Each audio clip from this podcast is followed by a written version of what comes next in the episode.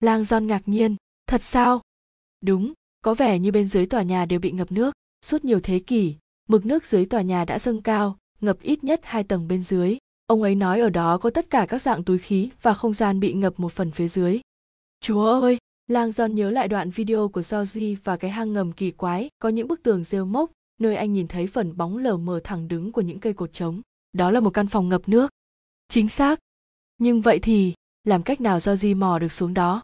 Mắt Sinki sáng lên đó là một chi tiết kỳ lạ anh sẽ không thể tin nổi những gì chúng tôi phát hiện ra đâu lúc đó cách bờ biển Verni chưa đầy một dặm trên hòn đảo nhỏ có tên Lizo một chiếc xét Natation Musser tăng bóng bẩy cất cánh khỏi sân bay Nili và lao phút lên bầu trời đang thẫm dần lúc trạng vạng. Chủ nhân của chiếc máy bay, nhà thiết kế trang phục lừng danh dóc Gioven, không có trên máy bay, nhưng ông đã ra lệnh cho phi công của mình đưa vị hành khách trẻ tuổi quyến rũ đi tới bất kỳ đâu cô ấy cần. Chương 84, đêm đã buông xuống cố đô Bigintin. Suốt dọc bờ biển Magmaza, những ngọn đèn pha nhấp nháy chiếu sáng, soi tỏ đường chân trời với những giáo đường sáng đèn và những ngọn tháp mảnh mai. Lúc này là giờ Asam, giờ hành lễ tối, và những chiếc loa phóng thanh bố trí khắp thành phố đang ngân vang lên tiếng, lời mời gọi đến cầu nguyện. La ilaha illa Allah. Không có thần thánh nào ngoài Đức Thánh. Trong khi các tín đồ hối hả tới các giáo đường, thì bộ phận còn lại của thành phố vẫn tiếp tục mọi việc mà chẳng hề bận tâm. Đám sinh viên đại học tiếp tục uống bia, giới doanh nhân chốt lại những thỏa thuận làm ăn, những nhà buôn giao bán gia vị và thảm, còn khách du lịch thì ngỡ ngàng nhìn ngắm tất cả. Đây là một thế giới bị chia rẽ, một thành phố của những đối nghịch, tôn giáo và thế tục, cổ xưa và hiện đại, phương Đông và phương Tây. Với biên giới địa lý trải ra giữa châu Âu và châu Á, thành phố không chịu ảnh hưởng của thời gian này đúng là cây cầu từ cựu thế giới, nối sang một thế giới thậm chí còn xưa cũ hơn nữa. Istanbul Mặc dù không còn là thủ đô của Thổ Nhĩ Kỳ, nhưng trong nhiều thế kỷ, nơi đây là tâm điểm của ba đế chế tách biệt, Byzantine, La Mã và Ottoman. Vì lý do này, Istanbul vẫn được xem là một trong những địa điểm có lịch sử phong phú nhất trên trái đất. Từ cung điện Topkapi cho đến giáo đường xanh hay lâu đài bảy ngọn tháp, thành phố này có vô số câu chuyện dân gian về các trận đánh, niềm vinh quang và cả thất bại. Tối nay, tiết cao trên bầu trời đêm phía trên những đám đông náo nhiệt của thành phố, một chiếc máy bay vận tải C-130 đang hạ thấp dần qua một vùng biên bão đang hình thành, tiếp cận sân bay Atasrka. Trong khoang lái, Robert Langdon ngồi chắc chắn trong chiếc ghế phụ lật phía sau phi công, nhìn qua kính chắn gió, cảm thấy nhẹ nhõm vì anh được dành một ghế ngồi có thể nhìn ra ngoài.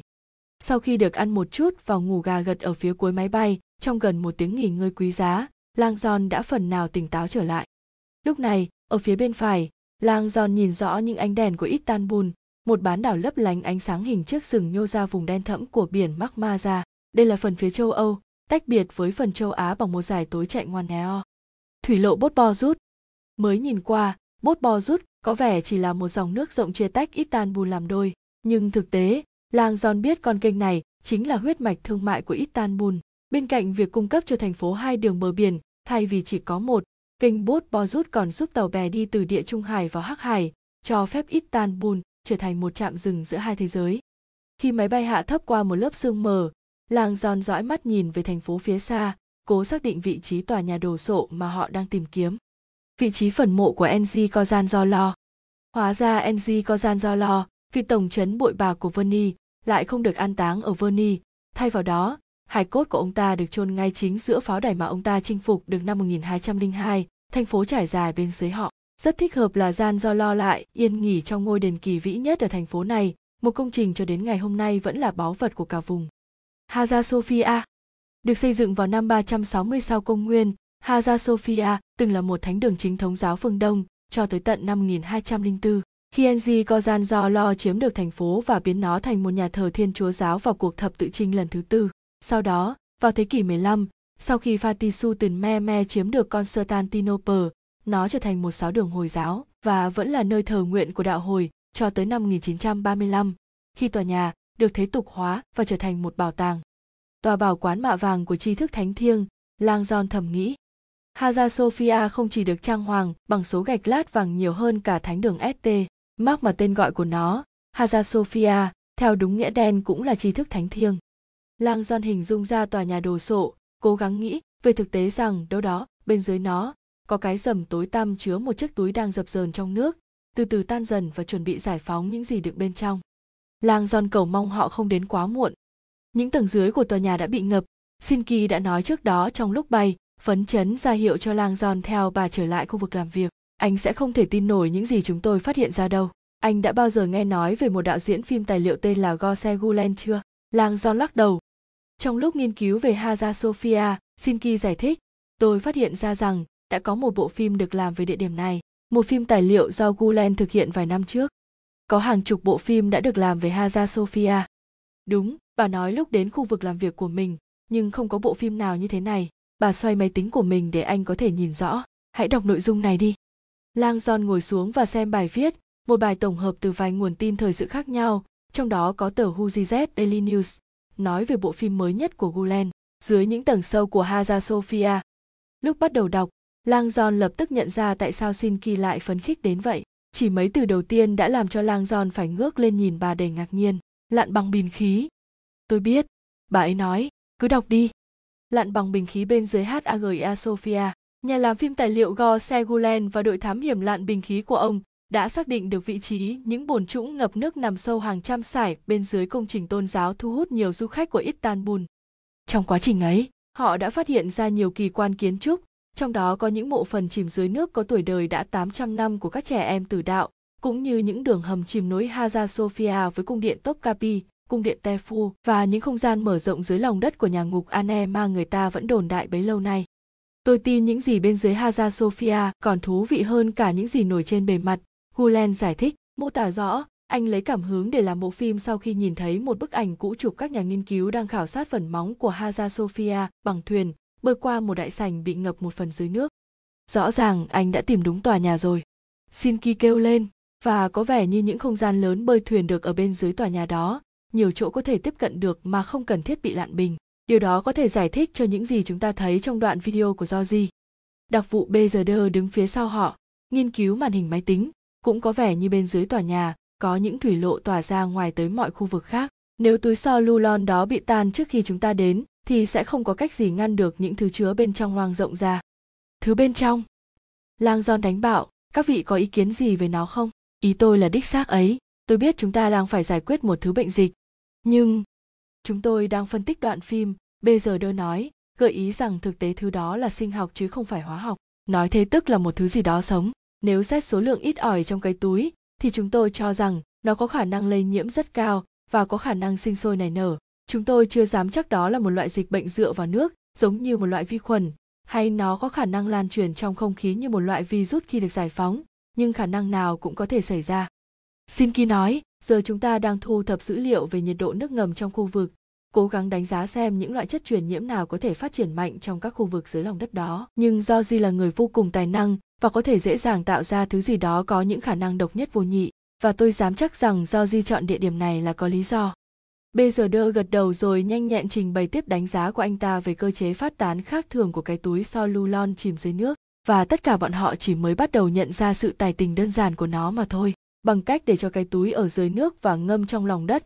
Do Ozzy đã tạo ra một môi trường ủ bệnh cực kỳ ổn định, nơi có nhiệt độ nước không đổi, không có bức xạ mặt trời, có lớp đệm động lực học và hoàn toàn kín đáo. Bằng cách chọn một cái túi có độ bền đúng mức, do gì có thể để mặc thứ bệnh dịch ấy sinh trưởng trong một khoảng thời gian nhất định mà không cần trông coi trước khi nó tự giải thoát đúng hạn định kể cả khi Georgie không bao giờ quay trở lại nơi đó nữa. Cú sốc bất ngờ khi máy bay tiếp đất làm lang John chúi trở lại ghế phụ của mình trong khoang lái. Phi công đạp mạnh phanh và sau đó cho máy bay dừng hẳn lại một nhà chứa khá cách biệt. Lang John hy vọng sẽ được đón chào bởi cả một đội quân nhân viên WHO trong trang phục phòng dịch, nhưng lạ thay, người duy nhất đợi họ đến lại là tài xế một chiếc xe thùng màu trắng lớn, mang biểu trưng là một chữ thập cân đối màu đỏ tươi. Chữ thập đỏ ở đây sao? Lang John nhìn lại, nhận ra còn một chủ thể nữa cũng sử dụng chữ thập đỏ, đại sứ quán Thụy Sĩ. Anh tháo khóa ghế ngồi và tìm kiếm Shinki khi mọi người chuẩn bị rời máy bay. Mọi người đâu cả rồi? Lang John hỏi, nhóm WHO ấy, rồi cả cơ quan chức năng Thổ Nhĩ Kỳ nữa, không nhẽ tất cả đều đã đến Hagia Sophia rồi sao? Shinki nhìn anh lo lắng, thực ra, bà giải thích, chúng tôi quyết định không đánh động giới chức địa phương. Chúng ta đã có nhóm SRS cử nhất của Trung tâm ngăn ngừa và kiểm soát dịch bệnh châu Âu đi cùng rồi, và có vẻ giữ kín nhiệm vụ này một thời gian thì tốt hơn là tạo ra một cơn hoảng loạn có khả năng lan rộng. Gần đó, Lạng do nhìn thấy BGD cùng nhóm của anh ta đang kéo khóa những chiếc túi đen có chứa đầy đủ các dụng cụ đối phó với độc chất, quần áo chống khuẩn, mặt nạ phòng độc, và cả thiết bị dò tìm điện tử. BGD xốc sốc túi của mình lên vai và bước lại. Chúng tôi sẽ thử, chúng tôi sẽ vào trong tòa nhà, tìm mộ của gian do lo, nghe tiếng nước như bài thơ gợi ý, sau đó sẽ đánh giá lại và quyết định xem liệu có nên gọi những đơn vị chức năng khác đến hỗ trợ không. Lang John nhìn ra kế hoạch có vấn đề, Haza Sofia sẽ đóng cửa vào buổi chiều, cho nên nếu không có giới chức địa phương, chúng ta không thể vào trong được. Không sao đâu, xin ki nói, tôi có một đầu mối liên lạc trong sứ quán Thụy Sĩ. Người đó đã liên lạc với người phụ trách bảo tàng Haza Sofia và đề nghị một cuộc tham quan riêng hạng VIP ngay khi chúng ta đến nơi. Người phụ trách đã đồng ý rồi. Lang John gần như cười phá lên. Một chuyến tam quan hạng VIP cho giám đốc tổ chức y tế thế giới sao? Và cả một đội quân mang theo đồ nghề ứng phó với độc chất nữa à? Các vị không nghĩ điều đó có thể khiến một vài người thắc mắc sao? Đội SRS và đồ nghề sẽ ở nguyên trong xe trong khi bây giờ đơ, anh và tôi đánh giá tình hình, Sinki nói. Thêm nữa, để cho thật chính xác, tôi không phải là VIP, chính anh đấy. Bà nói sao cơ? Chúng tôi đã nói với bảo tàng rằng có một vị giáo sư Mỹ nổi tiếng bay tới cùng một nhóm nghiên cứu để viết bài về những biểu tượng của Hagia Sophia, nhưng máy bay của họ bị trễ 5 tiếng và anh ta lỡ mất giờ tới tham quan tòa nhà. Vì anh ta cùng nhóm của mình sẽ đi ngay vào sáng mai, nên chúng tôi hy vọng. Được rồi, Lang John nói, tôi hiểu ý rồi. Bảo tàng đang cử một nhân viên tới đó để gặp riêng chúng ta. Quả nhiên, anh ta là người rất hâm mộ những bài viết của anh về nghệ thuật Hồi giáo. Xin Kim mỉm cười mỏi mệt với anh, rõ ràng đang cố tỏ ra lạc quan. Chúng ta được đảm bảo rằng anh có thể tiếp cận tất cả ngóc ngách của tòa nhà. Và quan trọng hơn, bây giờ đơ nói, sẽ chỉ có chúng ta làm chủ toàn bộ không gian đó. Chương 85 Robert Langdon chân chân nhìn ra ngoài cửa sổ chiếc xe thùng khi nó lao vùn vụt dọc theo xa lộ kế bên bờ nước nối sân bay Atatu với trung tâm của Istanbul. Các quan chức Thụy Sĩ, bằng cách nào đó đã giúp cho thủ tục hải quan dễ dàng, và Langdon, Sinki cùng những thành viên khác trong nhóm đã lên đường chỉ trong vài phút.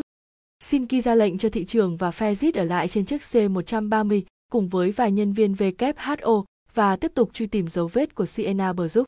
Mặc dù không tin Siena có thể đến Istanbul kịp thời gian, nhưng mọi người vẫn có tâm lý e ngại rằng trước khi nhóm Sinki có thể can thiệp, cô đã kịp gọi điện cho một trong những đệ tử của Georgie ở Thổ Nhĩ Kỳ và đề nghị trợ giúp thực hiện kế hoạch đầy hoang tưởng của Georgie. Liệu có thật sự Siena dính vào việc giết người hàng loạt không? Lang John vẫn không sao chấp nhận được tất cả những gì đang diễn ra ngày hôm nay. Anh cảm thấy đau đớn khi phải nghĩ về cô như vậy, nhưng anh buộc phải chấp nhận sự thật. Mày chưa bao giờ hiểu cô ta, Robert ạ. Cô ta sắt mũi mày. Một cơn mưa nhẹ bắt đầu chút xuống thành phố, và lang giòn bỗng cảm thấy mệt mỏi khi nghe thấy tiếng rít lặp đi lặp lại của những cần gạt nước trên kính chắn gió. Bên phải anh, trên biển mác Ma ra ngoài kia, anh có thể nhìn thấy ánh đèn quét qua của những du thuyền sang trọng và những tàu chở dầu đổ sộ ra vào hải cảng phía trước mặt. Dọc bờ cảng là những tòa tháp mảnh mai và trang nhã vươn cao phía trên các giáo đường có mái vòm, như âm thầm nhắc người ta nhớ rằng, mặc dù Istanbul là một thành phố thế tục hiện đại, nhưng cốt lõi của nó vẫn dựa vào tôn giáo. Lang giòn luôn thấy đoạn cao tốc dài 10 dặm này là một trong những đoạn đường đẹp nhất ở châu Âu, là một ví dụ hoàn hảo cho sự va chạm giữa cái cũ và cái mới của Istanbul. Cung đường này bám theo một phần bức tường của con Tentanh, được xây dựng trước cả khi nhân vật được lấy tên cho đại lộ này, John F. Kennedy, cất tiếng khóc chào đời hơn 16 thế kỷ. Vị Tổng thống Hoa Kỳ rất ngưỡng mộ tầm nhìn của Kemal Atatürk I, người đưa nước Cộng hòa Thổ Nhĩ Kỳ vươn lên từ đống cho tàn của một đế chế đã sụp đổ.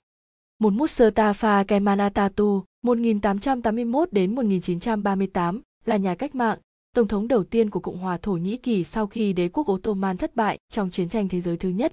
Ông lãnh đạo phong trào quốc gia Thổ Nhĩ Kỳ và kết quả là nước Cộng hòa Thổ Nhĩ Kỳ ra đời năm 1923. Sau chiến tranh, Atatürk tiến hành cải cách chính trị, kinh tế và văn hóa nhằm biến cựu đế quốc Ottoman thành một nhà nước hiện đại và thế tục. Những nguyên tắc cải cách đó được biết đến với tên chủ nghĩa Kemal. Với những góc nhìn ra biển không đâu sánh bằng, đại lộ Kennedy uốn mình qua những tràng cây tuyệt đẹp cùng các công viên lịch sử, chạy qua bến cảng Ienikapi và cuối cùng len lỏi giữa ranh giới của thành phố với vịnh Bốt Bozut, nơi nó tiếp tục chạy lên phía bắc tới tận mũi vàng hai. Ở đó, sừng sững phía trên thành phố là pháo đài của đế chế Ottoman, cung điện Topkapi. Với tầm nhìn chiến lược cho toàn bộ thủy lộ của Bốt Bozut, cung điện này là một trong những nơi được du khách rất ưa chuộng. Họ tới đây để chiêm ngưỡng cả khung cảnh lẫn bộ sưu tập báu vật Ottoman có 102, trong đó có cả áo choàng và thanh gươm được đồn là những vật thuộc về nhà tiên tri Muhammad. Hai mũi vàng, Golden On là một vịnh nhỏ trên thành phố Istanbul và tạo thành một hải cảng tự nhiên cho các tàu thuyền của Hy Lạp, La Mã, Byzantine, Ottoman và các nước khác suốt hàng nghìn năm. Đây là cửa biển có hình thanh đao của các sông Ali và Kagitha Ne, nối với bốt phò rút đúng vị trí eo biển nhập vào biển Magmaza, hình thành nên một bán đảo, với phần đầu mút chính là Istanbul cũ, Byzantium cổ và Constantinople. Chúng ta sẽ không đi xa đến thế, Lang Giòn biết như vậy, trong đầu hình dung ra điểm đến của họ ở phía trước, Hagia Sophia, cách trung tâm thành phố không xa lắm. Khi họ rời khỏi đại lộ Kennedy và bắt đầu len lỏi vào thành phố dân cư đông đúc, Lang Giòn nhìn những đường phố và vỉa hè tấp nập người, cảm thấy bị ám ảnh bởi những cuộc trò chuyện trong ngày. Quá tải dân số, dịch bệnh, những nguyện vọng lệch lạc của Georgie. Mặc dù hiểu rõ địa điểm nhóm SRS này đang hướng tới, nhưng cho tới lúc này Lang Giòn mới đánh giá được đầy đủ về nó. Chúng ta đang tiến tới tâm chấn. Anh hình dung ra cái túi đang từ từ tan dần, bên trong chứa chất dịch màu vàng nâu, và tự hỏi làm cách nào anh lại rơi vào tình cảnh này. Bài thơ lạ lung mà Lang Giòn và Sienna phát hiện ở mặt sau trước mặt nạ người chết của Dante cuối cùng chỉ dẫn anh tới đây, Istanbul. Lang Giòn đã hướng dẫn nhóm SRS tới Hagia Sophia và biết sẽ có nhiều việc cần làm khi tới đó. Hãy quỳ gối bên trong bảo quán, mạ vàng của tri thức thánh thiêng và áp tai xuống đất, lắng nghe tiếng nước nhỏ giọt. Hãy lần sâu vào tòa cung điện bị chìm, vì ở đây, trong bóng tối, con quái vật trốn địa phủ chờ đợi, lặn ngụp trong thứ nước đỏ như máu, của cái đầm không hề phản chiếu ánh sao. Lang Giòn lại cảm thấy run bắn khi biết rằng khổ cuối hỏa ngục của Dante kết thúc bằng một cảnh tượng gần như giống hệt. Sau một hành trình dài đi xuyên qua địa phủ, Dante và Vơ giờ đến điểm thấp nhất của địa ngục. Ở đây không có lối ra, họ nghe thấy tiếng nước chảy nhỏ giọt qua những khối đá dưới chân. Họ đi theo khe nước qua các kẽ nứt và khe hở để rồi tìm được chỗ an toàn.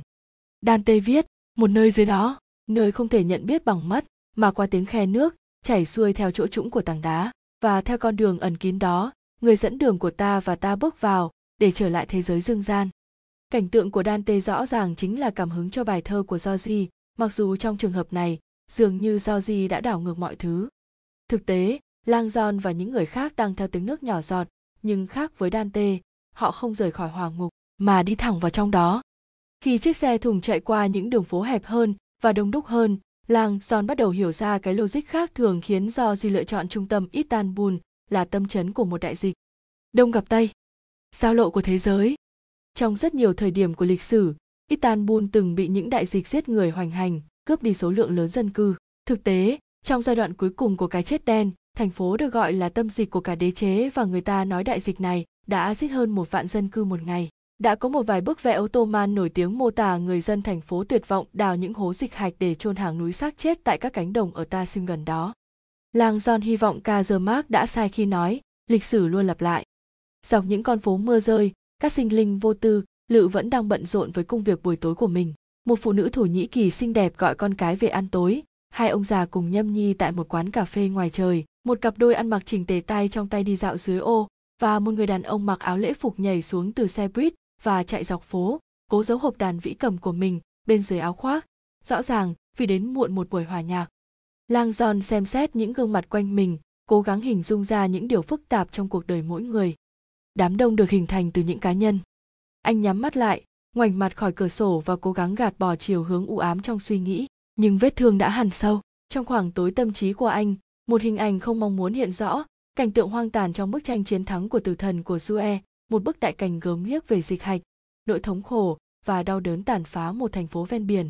Chiếc xe thùng ngoặt sang phải vào đại lộ to run và trong khoảnh khắc lang John nghĩ họ đã đến đích. Bên trái anh, một giáo đường sừng sững xuất hiện trong màn sương. Nhưng đó không phải là Hagia Sophia. Giáo đường xanh, anh nhanh chóng nhận ra nó khi nhìn thấy sáu tòa tháp hình bút chì của đền thờ với nhiều tầng ban công vươn lên bầu trời với chòm tháp nhọn hoắt. Lang John đã từng đọc được rằng vẻ đẹp như trong truyện thần tiên của các tòa tháp có ban công ở giáo đường xanh đã truyền cảm hứng cho việc thiết kế tòa lâu đài của nàng Cinderella trong công viên thế giới Disney. Giáo đường xanh có tên gọi như vậy là do những bức tường bên trong đều được ốp gạch màu xanh dương, chẳng khác gì một vùng biển đẹp đến sững sờ. Chúng ta đến gần lắm rồi, Lang John nghĩ, khi chiếc xe thùng lao vùn vụt về phía trước, ngoặt sang đại lộ Kabasaka và chạy dọc theo quảng trường công viên Sutanamet rộng rãi, nằm giữa giáo đường xanh và Hagia Sophia, vốn nổi tiếng vì có thể quan sát được hai kỳ quan ấy. Lang John nheo mắt nhìn qua lớp kính chắn gió ướt mưa, cố tìm kiếm hình dáng Hagia Sophia ở đường chân trời, nhưng mưa và ánh đèn pha làm cho thị lực trở nên khó khăn. Tệ hơn nữa, xe cộ dọc đại lộ dường như đang dừng lại. Phía trước, Lang John chẳng nhìn thấy gì ngoài một hàng đèn hậu đỏ lòe. Có sự kiện gì đó rồi, người lái xe thông báo, tôi nghĩ là một buổi hòa nhạc, có lẽ đi bộ nhanh hơn. Bao xa? Xin Ki hỏi. chỉ cần qua công viên này thôi 3 phút, rất an toàn. Shinki gật đầu với BZD và sau đó quay sang đội SRS cứ ở trong xe, tới càng gần tòa nhà càng tốt, đặc vụ BZD sẽ liên lạc lại ngay. Nói xong Shinki BZD và Lang Giòn nhảy ra khỏi chiếc xe thùng xuống phố và tiến thẳng qua công viên. Những hàng cây lá rộng trong công viên Sultana, mét che chắn cả nhóm khỏi thời tiết đang càng lúc càng xấu đi khi họ hối hả bước dọc những lối đi dưới vòng lá của công viên các lối đi thỉnh thoảng lại có biển chỉ dẫn cho du khách tới nhiều điểm tham quan trong công viên cột tháp ai cập lấy từ quần thể đền Luxor, cột đồng rắn biển ba lấy từ đền Apollo ở Delphi và cột mốc Million từng được xem như điểm số không để đo mọi khoảng cách ở đế quốc Byzantine. Ba cột đồng rắn biển, Saipan Column là cột đồng cổ tại Hippozo, me thuộc Constantinople, khu vực này là Istanbul, Thổ Nhĩ Kỳ. Đây là một phần của tháp ba chân hiến tế thời Hy Lạp cổ đại, nguyên đặt tại Delphi và được con Ten Tanh Y Đại Đế rời tới Constantinople năm 324. Tháp được xây dựng để tưởng niệm những người Hy Lạp đã chiến đấu và đánh bại đế quốc Ba Tư trong trận Lataea 479 trước công nguyên. Phần đầu rắn của cây cột cao 8 mét này vẫn còn nguyên vẹn cho đến cuối thế kỷ 17 và nay được trưng bày tại bảo tàng khảo cổ Istanbul gần đó. Cuối cùng, họ ra khỏi những tán cây ngay chân một bể nước hình tròn ở trung tâm công viên. Lang giòn bước ra chỗ trống và ngước mắt nhìn về phía đông. Hagia Sophia. Không giống một tòa nhà mà giống như một trái núi. Vẫn lấp lánh trong màn mưa, hình dáng đồ sộ của Hagia Sophia chẳng khác gì cả một thành phố. Mái vòng trung tâm của tòa nhà lớn đến khó tin và được chống đỡ bằng khung màu xám bạc, như dựa trên cả khối kết hợp gồm những tòa nhà có mái vòng khác được trồng lên xung quanh nó. Bốn ngọn tháp cao vút, mỗi tháp đều chỉ có một ban công duy nhất và phần chóp nhọn màu xám bạc vươn lên ở bốn góc tòa nhà, cách xa hẳn mái vòm trung tâm khiến cho người ta khó xác định được chúng chính là điểm hợp phần của một tòa nhà duy nhất. Cả Sinki và BZD cho đến lúc này vẫn chăm chú bước đều, bỗng cùng vượt lên, ngước mắt nhìn lên trên, lên trên nữa, như thể tâm trí của họ cố gắng thu hết toàn bộ chiều cao và bề rộng của công trình sừng sững trước mắt họ. Lại chúa lòng lành, BZD khẽ thốt lên như khổn tin nổi, chúng ta sẽ phải tìm kiếm, chỗ đó sao? Chương 86, mình đang bị tạm giữ, thị trường cảm thấy như vậy khi ông ta bước tới bước lui trong khoang chiếc máy bay vận tải C-130. Ông ta đồng ý tới Istanbul sẽ giúp Shinki ngăn chặn cuộc khủng hoảng này trước khi nó hoàn toàn vượt khỏi tầm kiểm soát. Thị trường biết rõ rằng hợp tác với Shinki có thể giúp giảm mức độ hình phạt mà ông ta có thể phải chịu vì khinh suất dính líu vào cuộc khủng hoảng này. Nhưng giờ Shinki lại bắt giữ mình rồi. Ngay khi chiếc máy bay đậu lại bên trong nhà chứa của chính quyền tại sân bay Atatu, Shinki và nhóm của bà đã rời khỏi máy bay và bị giám đốc WHO ra lệnh cho thị trường cùng một vài nhân viên trong đội ngũ con sốc tium của ông ta phải ở nguyên trên máy bay. Thị trường đã tìm cách ra ngoài hít thở một chút không khí nhưng bị mấy tay phi công mặt lạnh như tiền chặn lại. Họ nhắc ông ta nhớ rằng tiến sĩ Shinki đã yêu cầu tất cả mọi người phải ở nguyên trong khoang máy bay. Không xong rồi, thị trường nghĩ thầm, kiếm một chỗ ngồi trong khi thực sự bắt đầu thấy không an tâm về tương lai của mình. Thị trường từ lâu đã quen làm người điều khiển, là thế lực tối thượng kiểm soát những sợi dây, nhưng đột nhiên tất cả quyền năng này của ông ta bị tước hết. Georgie, Sienna, Shinki. Tất cả bọn họ đều coi thường và thao túng chính ông ta. Lúc này, bị kẹt cứng trong khoang chiếc máy bay vận tải xa lạ không có lấy một ô cửa sổ của WHO, ông ta bắt đầu tự hỏi phải chăng vận may của mình đã chấm hết. Nếu như tình thế hiện tại có thể chính là một hình thức trừng phạt tiền oan nghiệt báo đối với cả một đời không lấy gì làm lương thiện của ông ta. Ta dối lừa để kiếm sống. Ta là người cung cấp những thông tin sai lệch. Mặc dù không phải là người duy nhất bán những lời dối trá trên cõi đời này, nhưng thị trường đã thành danh như là con cá to nhất ao. Những con cá nhỏ hơn là một giống khác hẳn, và thị trường không thích liên quan gì đến bọn họ. Cũng hiện diện trên mạng Internet, những công ty với tên gọi kiểu như công ty Alibi và mạng Alibi kiếm tiền trên khắp thế giới bằng việc giới thiệu những đối tác hôn nhân bội bạc chuyên lừa dối và không để bị phát hiện, hứa rằng sẽ cho thời gian ngừng lại trong khoảnh khắc để khách hàng của họ có thể thoát khỏi chồng, vợ hoặc con cái. Các tổ chức này là bậc thầy trong việc tạo ra những chuyện lừa gạt, thỏa thuận làm ăn giả dối, cuộc hẹn gặp bác sĩ giả dối, thậm chí cả đám cưới giả dối, tất cả mọi hình thức, kể cả những lời mời qua điện thoại, tờ rơi, vé máy bay, mẫu xác nhận của khách sạn và thậm chí cả số liên lạc đặc biệt nối với tổng đài của công ty Alibi, nơi các chuyên gia được đào tạo sẽ đóng giả làm bất kỳ nhân viên lễ tân hay đầu mối liên lạc gì mà màn lừa gạt cần có. Tuy nhiên, thị trường không bao giờ phí phạm thời gian của mình với những mánh lới như thế, ông ta chỉ thực hiện những cú lừa dối quy mô lớn, làm việc với những người có khả năng chi hàng triệu đô la để nhận được dịch vụ tốt nhất.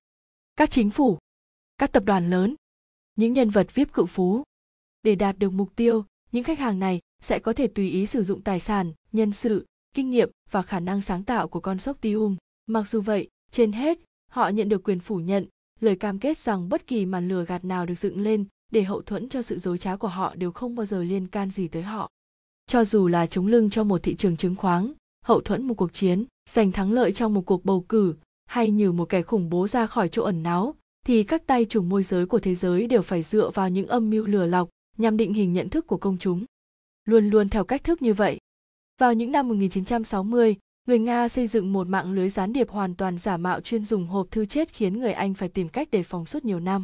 Năm 1947, không lực Hoa Kỳ tạo ra một màn đánh lừa về vật thể bay không xác định rất tinh vi nhằm đánh lạc hướng sự chú ý khỏi vụ rơi máy bay ở Roswell, bang New Mexico. Và gần đây hơn, thế giới bị dắt mũi để tin rằng Iraq có những vũ khí hủy diệt hàng loạt. Trong suốt gần 3 thập kỷ, thị trường đã giúp nhân vật quyền thế bảo vệ, duy trì và tăng quyền lực cho họ. Mặc dù đặc biệt cẩn trọng với các nhiệm vụ mà mình tiếp nhận, nhưng thị trường vẫn luôn sợ rằng sẽ có ngày ông ta đảm nhận một nhiệm vụ sai lầm. Và giờ cái ngày đó đã đến. Thị trường tin rằng mọi thiên hùng ca sụp đổ đều có thể truy vết ngược trở lại một thời điểm duy nhất, một cuộc gặp tình cờ, một quyết định không đúng, một ánh mắt khinh suất. Trong trường hợp này, ông ta nhận ra rằng cái khoảnh khắc đó gần như đã đến từ chục năm về trước, khi ông ta đồng ý thuê một sinh viên y khoa trẻ tuổi đang muốn kiếm thêm một chút tiền. Trí thông minh sắc sảo, khả năng ngôn ngữ đáng kinh ngạc và tài năng ứng biến của cô gái này đã khiến cô ngay lập tức trở thành nhân vật nổi bật tại con sốc Tium. Sienna Brook là một tài năng bẩm sinh. Sienna ngay lập tức hiểu hoạt động của thị trường và ông ta cảm thấy cô gái trẻ này không lạ lẫm với việc giữ bí mật. Sienna làm việc cho ông ta suốt gần 2 năm, kiếm được một khoản lương rất khá, giúp cô trang trải được chi phí học ngành y của mình và sau đó, hoàn toàn không báo trước, cô tuyên bố đã xong xuôi, cô muốn cứu thế giới và như đã nói với thị trường, cô không thể làm việc đó tại con sốc Tium. Thị trường không bao giờ nghĩ Sienna Brook lại xuất hiện trở lại gần một thập kỷ sau đó, mang theo mình một món quà tuyệt vời, một vị khách hàng giàu có kinh khủng. Bớt gen do gì? Thị trường thấy phát điên khi nhớ lại mọi việc. Đây chính là lỗi của Sienna. Cô ta luôn tham gia vào kế hoạch của Georgie. Gần đó, bên trước bàn hội ý tạm thời trong chiếc C130, cuộc trò chuyện càng lúc càng sôi nổi với những nhân viên WHO trao đổi trên điện thoại và tranh luận với nhau. Sienna Brook à? Một người như quát trên điện thoại, có chắc không đấy? Nhân viên này lắng nghe một lúc, lông mày cau lại. Được, cho tôi chi tiết đi, tôi sẽ giữ máy. Anh ta bịt ống nghe và quay sang các cộng sự của mình. Hình như Sienna Brook đã rời khỏi ý ngay sau chúng ta. Tất cả mọi người bên bàn đều sững lại. Bằng cách nào chứ? Một nhân viên nữ thắc mắc. Chúng ta chặn sân bay, cầu, ga tàu. Sân bay Nili, người kia trả lời. Trên chiếc ly do. Không thể nào, cô nhân viên phản ứng lại, lắc đầu quẩy quậy. Nili rất bé, không có chuyến bay nào rời đó cả. Nó chỉ phục vụ được các chuyến bay trực thăng trong vùng và không hiểu sao Sienna giúp có thể sử dụng một máy bay riêng đậu tại Nili. Họ vẫn đang tìm hiểu về nó. Anh ta lại đưa ống nghe lên miệng. Vâng, tôi đây, các anh có gì rồi? Trong lúc lắng nghe thông tin cập nhật, vai anh ta càng lúc càng nặng trĩu. Anh ta ngồi phịch xuống. Tôi hiểu, cảm ơn. Anh ta kết thúc cuộc gọi. Các đồng nghiệp của anh ta đều chăm chú nhìn với vẻ mong đợi. Máy bay của siena hướng về Thổ Nhĩ Kỳ. Anh ta thông báo, tay dụi dụi mắt. Vậy thì gọi ngay cho Cục Vận tải Hàng không châu Âu. Ai đó nói, bảo họ cho chiếc máy bay đổi hướng. Không được đâu, anh chàng nhân viên WHO nói, nó đã hạ cánh cách đây 12 phút tại sân bay, riêng Hezafen, chỉ cách nơi này có 15 dặm. Sienna Brook đã biến mất rồi. Chương 87, lúc này mưa chút ảo ảo xuống mái vòng cổ kính của Hagia Sophia. Suốt gần 1.000 năm, đây là nhà thờ lớn nhất thế giới, và thậm chí bây giờ vẫn khó có thể nghĩ ra thứ gì lớn hơn. Nhìn lại tòa nhà lần nữa, làng John nhớ rằng Hoàng đế Justinian I, khi hoàn thành Hagia Sophia, đã bước lùi lại và tự hào tuyên bố, này ngài Solomon, tôi đã vượt qua ngài rồi. Một Justinian I, 482 đến 565 là hoàng đế Đông La Mã từ năm 527 đến khi qua đời. Ông được phong thánh bởi các tín đồ chính thống giáo Đông phương. Triều đại của Justinian được đánh dấu bởi tham vọng phục hồi lãnh thổ của đế quốc Tây La Mã, nhưng chỉ có thể thực hiện được một phần ở Bắc Phi, khôi phục lại Dalmatia, Syria, Ý và Roma trở về đế quốc sau hơn một nửa thế kỷ nằm dưới sự kiểm soát của người Manzi. Justinian là người san định và hệ thống luật pháp La Mã. Ông đã thành lập một bộ luật được biết dưới cái tên dân luật đại toàn, Cooper Suzivili. Sinki và Bezerder quả quyết tiến nhanh về phía tòa nhà đồ sộ, như càng lúc càng phình lên khi họ lại gần. Các lối đi ở đây đều có hai hàng đạn súng thần công được lực lượng của Mehmet người chinh phạt hai sử dụng. Một hình thức trang trí gợi nhớ rằng lịch sử của tòa nhà này thấm đẫm bạo lực vì sau khi bị chinh phục, nó được chuyển đổi công năng để phục vụ nhu cầu tinh thần của những thế lực chiến thắng.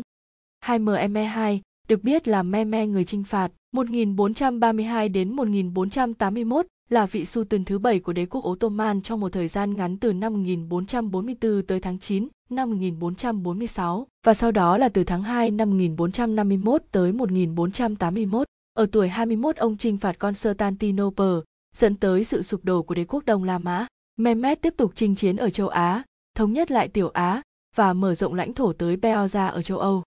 Khi họ tiến gần đến mặt tiền phía nam, làng Giòn liếc nhìn sang bên phải, chỗ ba khu phụ trông như những hầm chứa có mái vòm nhỏ ra khỏi tòa nhà chính. Đây chính là lăng của các vị sultan.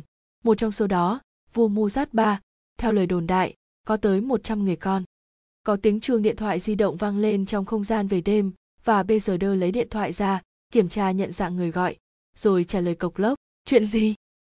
Trong lúc nghe thông tin, anh ta lắc đầu lia lịa như không tin nổi. Sao có thể thế được? Anh ta lắng nghe thêm và thở dài. Được rồi, liên tục thông báo cho tôi. Chúng tôi sắp vào trong.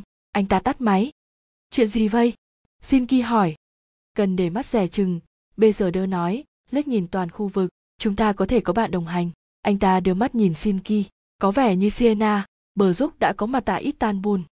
Lang giòn nhìn sững bây giờ đơ vô cùng ngạc nhiên khi nghe nói rằng Siena đã tìm được cách lọt vào Thổ Nhĩ Kỳ và thêm nữa, sau khi trốn thoát khỏi Verni, cô còn dám bất chấp khả năng bị bắt và thậm chí bị giết để đảm bảo rằng kế hoạch của Bertzen do gì sẽ thành công. Sinki cũng cảnh giác không kém và hít một hơi dài như thể chuẩn bị hỏi thêm Bezerder, nhưng rõ ràng bà đã suy nghĩ lại, nên quay sang Lang Lối nào đây? Lang chỉ sang trái chỗ góc tây nam của tòa nhà, đài phun nước tẩy uế đằng kia, anh nói. Điểm gặp gỡ của họ với nhân viên của bảo tàng là một nguồn nước có rào chắn trang nhã, từng được sử dụng cho các nghi lễ tẩy uế trước khi thực hiện việc cầu nguyện của đạo hồi. Giáo sư Lang John. Một giọng nam giới gọi to khi họ tới gần. Một người đàn ông Thổ Nhĩ Kỳ tươi cười bước ra từ bên dưới vòm bát giác che bên trên đài phun nước. Anh ta vẫy vẫy tay. Giáo sư, ở đây. Lang John và hai người vội vã đi tới. Xin chào, tên tôi là Misat, anh ta nói, giọng tiếng Anh nặng trịch đầy nhiệt tình. Đó là một người đàn ông mảnh rẻ với mái tóc lưa thưa, cặp kính nhìn tri thức và mặc bộ đồ màu xám. Thật vinh hạnh cho tôi. Chúng tôi cũng rất vinh hạnh, Lang John đáp, bắt tay Misat. Cảm ơn vì lòng hiếu khách của anh dù chúng tôi đến thông báo vội vàng. Vâng, vâng.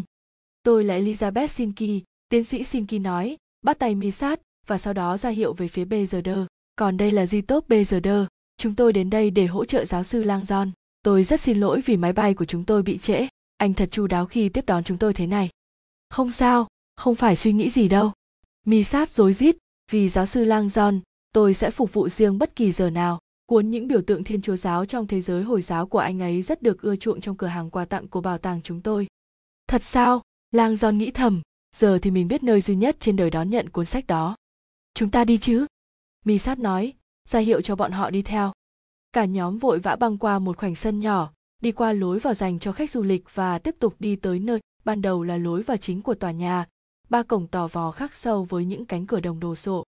Hai nhân viên an ninh có vũ trang đang đợi sẵn để đón họ. Ngay khi nhìn thấy Mi Sát, những nhân viên này mở khóa một cánh cửa và đẩy mạnh ra. Saolun, Mi Sát nói một trong những cụm từ tiếng Thổ Nhĩ Kỳ mà Lang Son quen thuộc, một cách nói cảm ơn đặc biệt lịch thiệp. Cả nhóm bước qua và các nhân viên an ninh lập tức đóng những cánh cửa nặng nề phía sau lại, tiếng va chạm vang vọng khắp không gian nội thất bằng đá. Giờ Lang son và mấy người kia đang đứng ở sảnh của Hagia Sophia, một dạng phòng chờ hẹp vốn rất phổ biến trong các nhà thờ Thiên Chúa giáo, có chức năng như một khu đệm kiến trúc giữa không gian linh thiêng với không gian trần tục. Đường hào tinh thần, Lang Giòn thường gọi khu vực này như vậy. Cả nhóm đi về phía những cánh cửa tiếp theo và mi sát đẩy một bên cửa mở ra. Phía sau, thay vì nhìn thấy điện thờ như dự đoán, Lang Giòn lại thấy một sảnh thứ hai, lớn hơn cái đầu tiên một chút. Sảnh nội, Lang Giòn nhận ra ngay, dù quên mất rằng điện thờ của Hagia Sophia có đến hai tầng bảo vệ cách ly với thế giới bên ngoài. Như thể để chuẩn bị cho khách tham quan về những gì nằm ở phía trước, khu sảnh nội này được trang trí cầu kỳ hơn hẳn khu sảnh ngoài, các bức tường đều được làm bằng đá mài bóng loáng nên bắt sáng, từ những ngọn đèn chùm rất đẹp. Lang Giòn chăm chú ngắm nhìn bốn cánh cửa ở đầu bên kia của không gian trầm lắng này, phía trên có những bức gốm khảm vô cùng ngoạn mục. Mi sát bước tới cánh cửa lớn nhất, một cánh cổng đồ sộ bọc đồng. Hoàng môn, Mi sát nói khẽ, giọng anh ta nhẹ hẫng nhưng vẫn hết sức nhiệt thành cho tôi hỏi có cái gì các vị đặc biệt muốn xem ở bên trong không lang Giòn, Shinki và bezerder đều nhìn nhau. Có. Lang do nói, có rất nhiều thứ cần xem, dĩ nhiên rồi, nhưng nếu được, chúng tôi muốn bắt đầu từ mộ ng kozan do lo. Mi sát nghiêng nghiêng đầu như thể không hiểu rõ. Sao cơ ạ? À? các vị muốn xem, mộ gian do lo à? Vâng. Mi sát đầy vẻ thất vọng, nhưng, thưa, mộ gian do lo rất đơn giản, không hề có biểu tượng gì cả, không phải là đề xuất tuyệt nhất của chúng tôi. Tôi biết thế làng giòn nhã nhặn nói, tuy nhiên chúng tôi rất biết ơn nếu anh có thể đưa chúng tôi đến đó. Mi sát nhìn lang john một lúc lâu, và sau đó anh ta đưa mắt nhìn lên phần gốm khảm ngay trên cánh cửa, nơi lang john vừa ngắm nhìn. Phần gốm khảm này là hình ảnh từ thế kỷ 9 của chúa toàn năng, hình ảnh đã trở thành biểu tượng mô tả chúa cầm kinh tân ước bên tay trái, trong khi tay phải ban phước. Sau đó, như thể có một tia sáng lóe lên trong tâm trí, khóe miệng mi sát nhếch lên thành một nụ cười đầy hiểu biết, và anh ta bắt đầu ngoắc ngoắc ngón tay. Quả là sắc sảo, rất sắc sảo lang john nhìn sững tôi không hiểu. Không sao. Thưa giáo sư mi sát nói bằng một giọng thì thào đầy mưu mô. Tôi sẽ không nói cho bất kỳ ai biết lý do thật sự khiến giáo sư tìm đến đây đâu. Sinki và Bezerder cũng nhìn Lang John vẻ khó hiểu. Lang John chỉ biết nhún vai trong khi mi sát đẩy cửa mở ra và dẫn họ vào trong. Chương 88, kỳ quan thế giới thứ 8, một số người gọi nơi này như vậy, nhưng lúc này đứng bên trong, Lang John không có ý định tranh luận về đánh giá đó. Khi cả nhóm bước qua ngưỡng cửa tiến vào khu điện thờ đồ sộ, Lang John sực nhớ rằng Hagia Sophia có thể gây được ấn tượng với khách tham quan về quy mô tráng lệ của nó chỉ trong nháy mắt. Gian phòng này lớn đến mức dường như ngay cả những đại giáo đường của châu Âu cũng biến thành những chú lùn. Lang John biết rằng sự choáng ngợp của nó một phần là ảo giác, một hiệu ứng phụ nhờ phần mặt sàn kiểu Byzantine với toàn bộ không gian thờ cúng tập trung trong một gian phòng vuông vức duy nhất, chứ không phải trải ra theo bốn nhánh của bố cục hình thập tự, vốn là phong cách được sử dụng cho các thánh đường sau này. Tòa nhà này còn nhiều tuổi hơn Nô Tơ, đêm đến 700 năm, Lang giòn nghĩ bụng. Sau khi mất một lúc mới quan sát được hết quy mô rộng lớn của gian phòng, lang giòn ngước mắt nhìn lên, phải hơn 45 mét phía trên đầu, về phía mái vòng màu vàng sáng lấp lánh trùm lấy gian phòng. Từ điểm trung tâm, 40 gọng vòm tỏa, đều ra như những tia nắng mặt trời, chạy tới dãy tường cuốn hình tròn gồm 40 ô cửa sổ vòng cung. Vào ban ngày, ánh sáng tràn qua những ô cửa sổ này phản chiếu và khúc xạ những mảnh kính khảm chặt trên lớp mái vàng, tạo ra thứ ánh sáng kỳ ảo, điểm nổi tiếng nhất của Hagia Sophia. Lang John từng một lần duy nhất thấy cái không gian mạ vàng của gian phòng này được nắm bắt một cách chính xác trong tranh vẽ.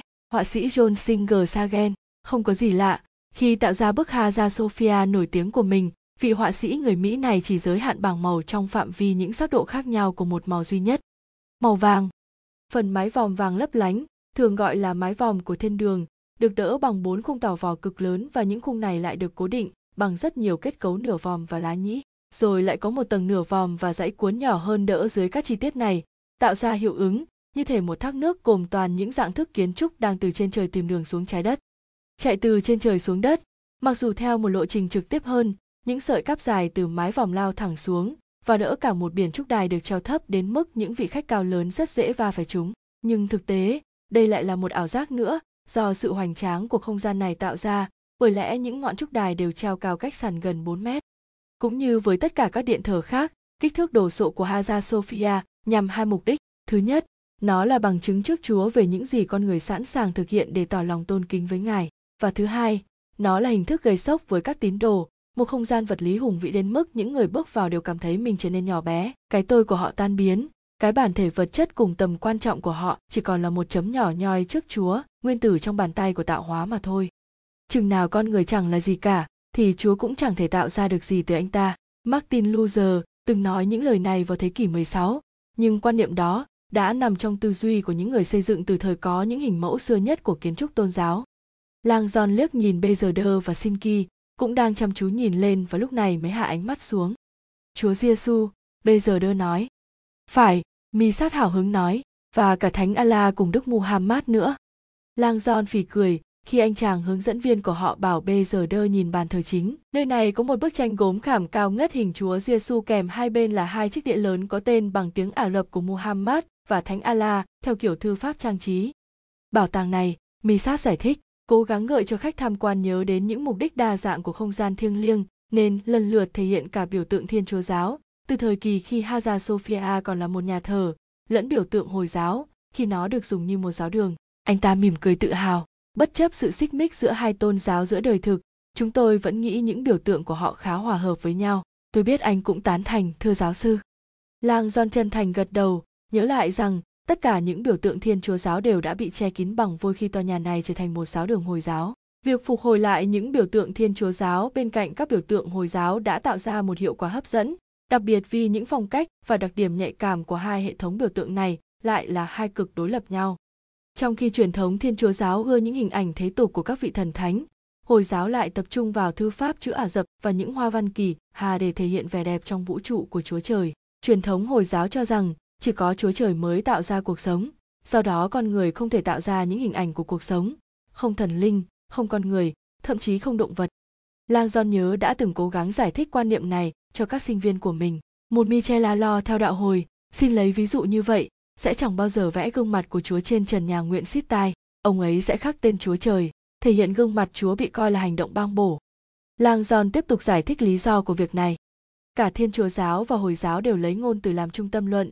Anh nói với sinh viên, có nghĩa là họ tập trung vào ngôi lời. Theo truyền thống của thiên chúa giáo, ngôi lời trở thành xác thịt trong cuốn sách của thánh John, và ngôi lời đã trở thành xác thịt và ngài ở giữa chúng ta do đó, người ta chấp nhận việc mô tả ngôi lời có hình dạng con người.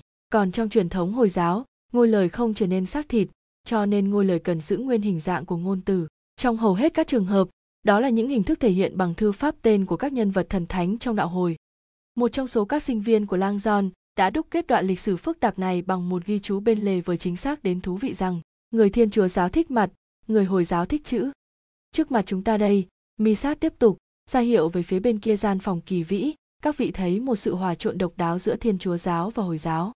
Anh ta chỉ rõ sự kết hợp của các biểu tượng ở khu hậu cung hoành tráng, đáng chú ý nhất là hình tượng đức mẹ đồng trinh và chúa hài đồng nhìn xuống mi ra chỗ ngách tường hình bán nguyệt trong một giáo đường hồi giáo cho biết phương hướng của mắc cờ. Gần đó, một dãy cầu thang chạy đến bục giảng kinh, trông giống kiểu bục dùng làm nơi thực hiện các bài thuyết pháp thiên chúa giáo.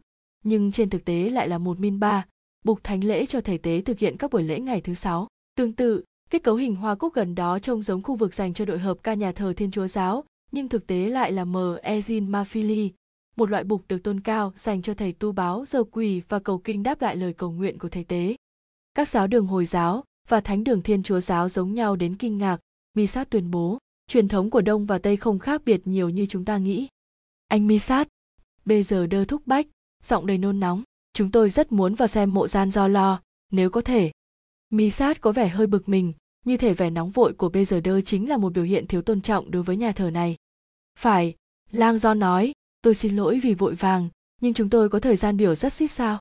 Cũng được thôi misat nói, tay chỉ một ban công khá cao bên trái họ, chúng ta lên gác và xem ngôi mộ. Đi lên sao?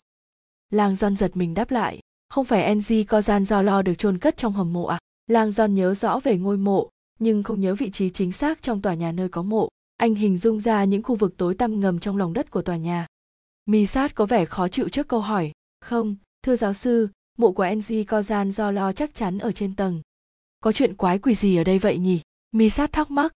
Khi lang john đề nghị tới thăm mộ gian do lo mi sát cảm thấy đề nghị đó như một kiểu nghi trang. Chẳng ai muốn xem mộ gian do lo cả. Mi sát cho rằng thứ lang john thật sự muốn xem là kho báu bí ẩn ngay bên mộ gian do lo kia. Tác phẩm gốm khảm CEC, bức chân dung chúa toàn năng cổ vẫn được xem là một trong những tác phẩm nghệ thuật bí ẩn nhất của tòa nhà này. Lang John đang tìm kiếm bức tranh gốm và đang cố gắng giữ kín điều đó. Mi sát phán đoán, cho rằng vị giáo sư có lẽ đang viết một tác phẩm bí mật về bức CEC. Tuy nhiên, đến giờ thì Mi sát không hiểu. Chắc chắn Lang John biết tác phẩm CEC nằm trên tầng 2, nhưng tại sao anh lại có phản ứng ngạc nhiên như vậy? Trừ phi đúng là anh ta đang tìm kiếm mộ gia do lo chăng. Bối rối, Mi sát dẫn họ về phía cầu thang, đi qua một trong hai cái đỉnh nổi tiếng của Hagia Sophia, một đại khí nặng tới gần 1.250 cân đẽo từ một khối cẩm thạch nguyên khối vào thời kỳ Hy Lạp hóa. Lúc này, bi sát im lặng leo lên cùng cả đoàn, cảm giác hơi bồn chồn. Các cộng sự của lang John dường như không giống dân học thuật chút nào, một trong số họ giống một dạng lính tráng nào đó, cơ bắp và cứng nhắc, lại mặc toàn đồ đen. Còn người phụ nữ có mái tóc bạc thì Mi sát cảm thấy như mình đã gặp bà ấy từ trước, có lẽ trên truyền hình chăng anh ta bắt đầu thấy, nghi ngờ rằng mục đích chuyến viếng thăm này không phải như họ nói lúc đầu. Thật sự, thì tại sao họ lại đến đây?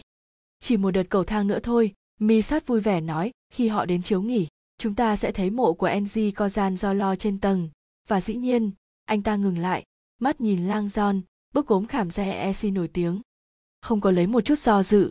Có vẻ như lang giòn trên thực tế, không hề đến đây vì bức xe ec một tí nào. Anh và các vị khách của mình dường như tập trung một cách khó hiểu vào ngôi mộ của gian do lo tải miễn phí nhiều chuyện hơn ở ebofu net chương 89, khi misat dẫn đường lên gác lang giòn nhận thấy bzd và sinki rất lo lắng phải thừa nhận việc leo lên tầng 2 dường như chẳng có ý nghĩa gì lang John cứ nghĩ đến đoạn video ngầm trong lòng đất của Georgie và bộ phim tài liệu về những khu vực ngầm bên dưới Hagia Sophia.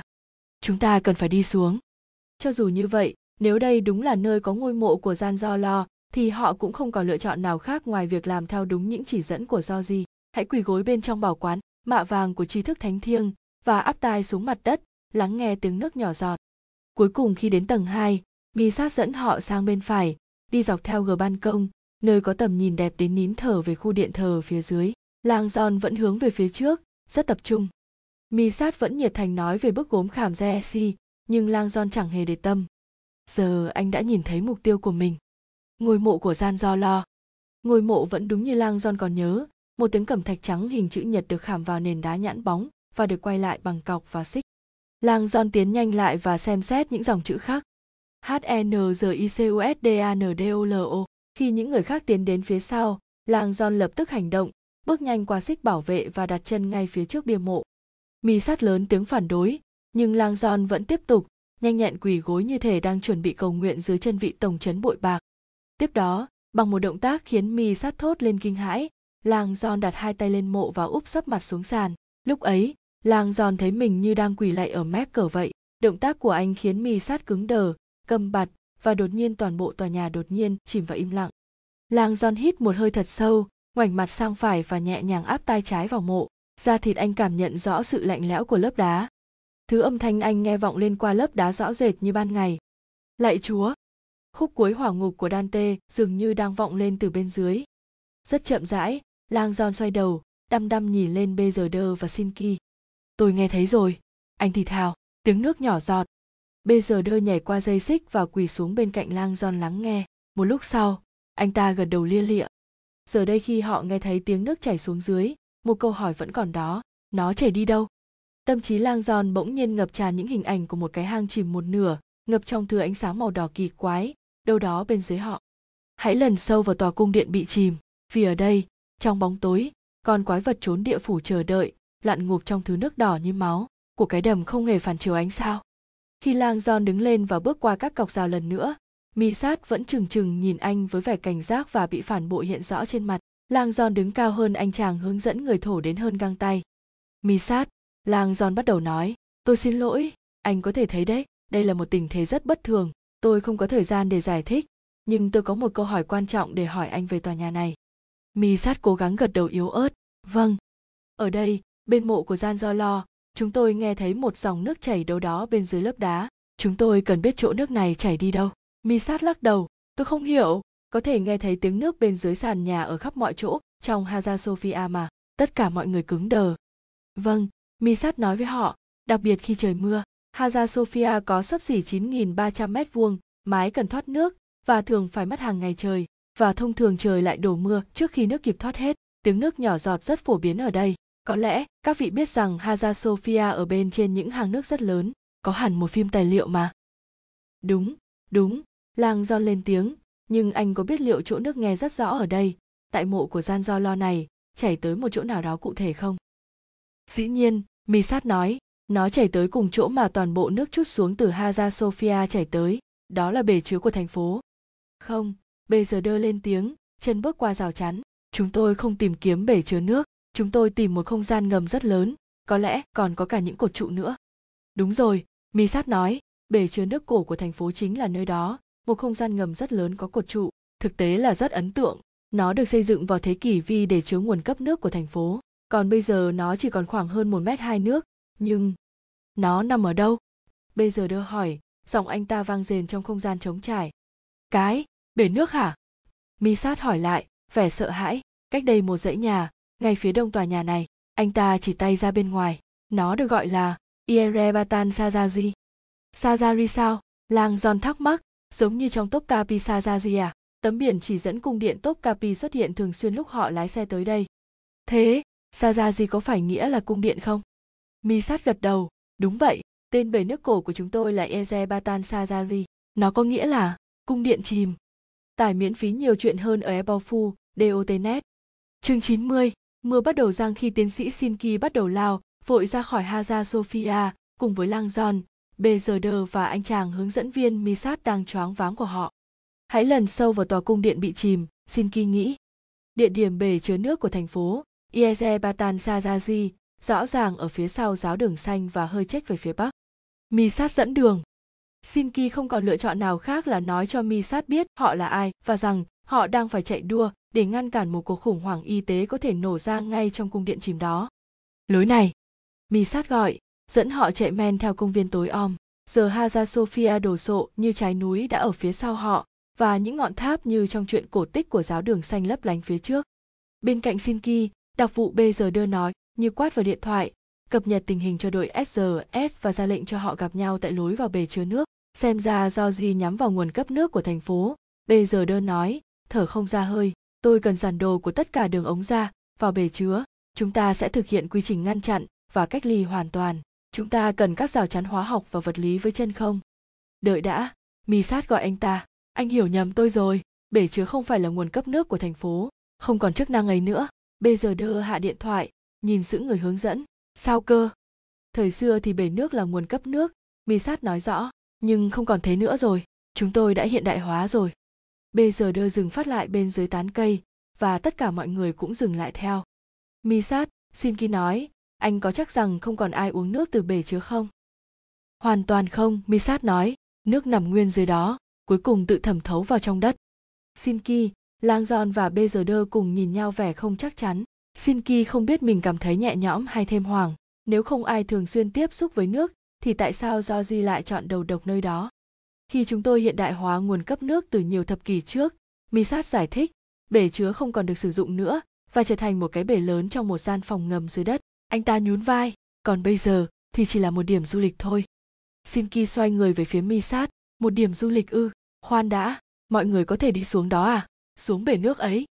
Dĩ nhiên rồi, anh ta nói, có đến hàng nghìn người tham quan mỗi ngày, hang ngầm khá ấn tượng, có các lối đi lót ván phía trên mặt nước và thậm chí còn có một quán cà phê nhỏ thông khí hơi hạn chế nên không khí khá ngột ngạt và ẩm thấp nhưng nơi đó vẫn rất nổi tiếng Sinki nhìn sững Bezerder và bà có thể khẳng định rằng cả bà và anh chàng đặc vụ SRS được huấn luyện kỹ càng đều cùng hình dung ra một điều, một hang ngầm ẩm thấp, tối tăm toàn nước động trong đó có một thứ mầm bệnh.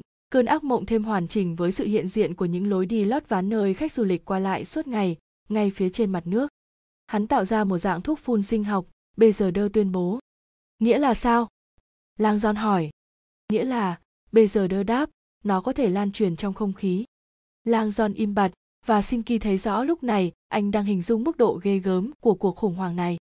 Đã có lúc trong đầu Sinki nghĩ đến kịch bản một thứ mầm bệnh lan truyền trong không khí, nhưng khi bà tin rằng bể chứa nước chính là nguồn cung cấp nước của thành phố, bà hy vọng có lẽ do di chọn một dạng bệnh lây lan theo nước các vi khuẩn sống trong nước rất mạnh và chống chịu được thời tiết nhưng chúng cũng chậm phát tán.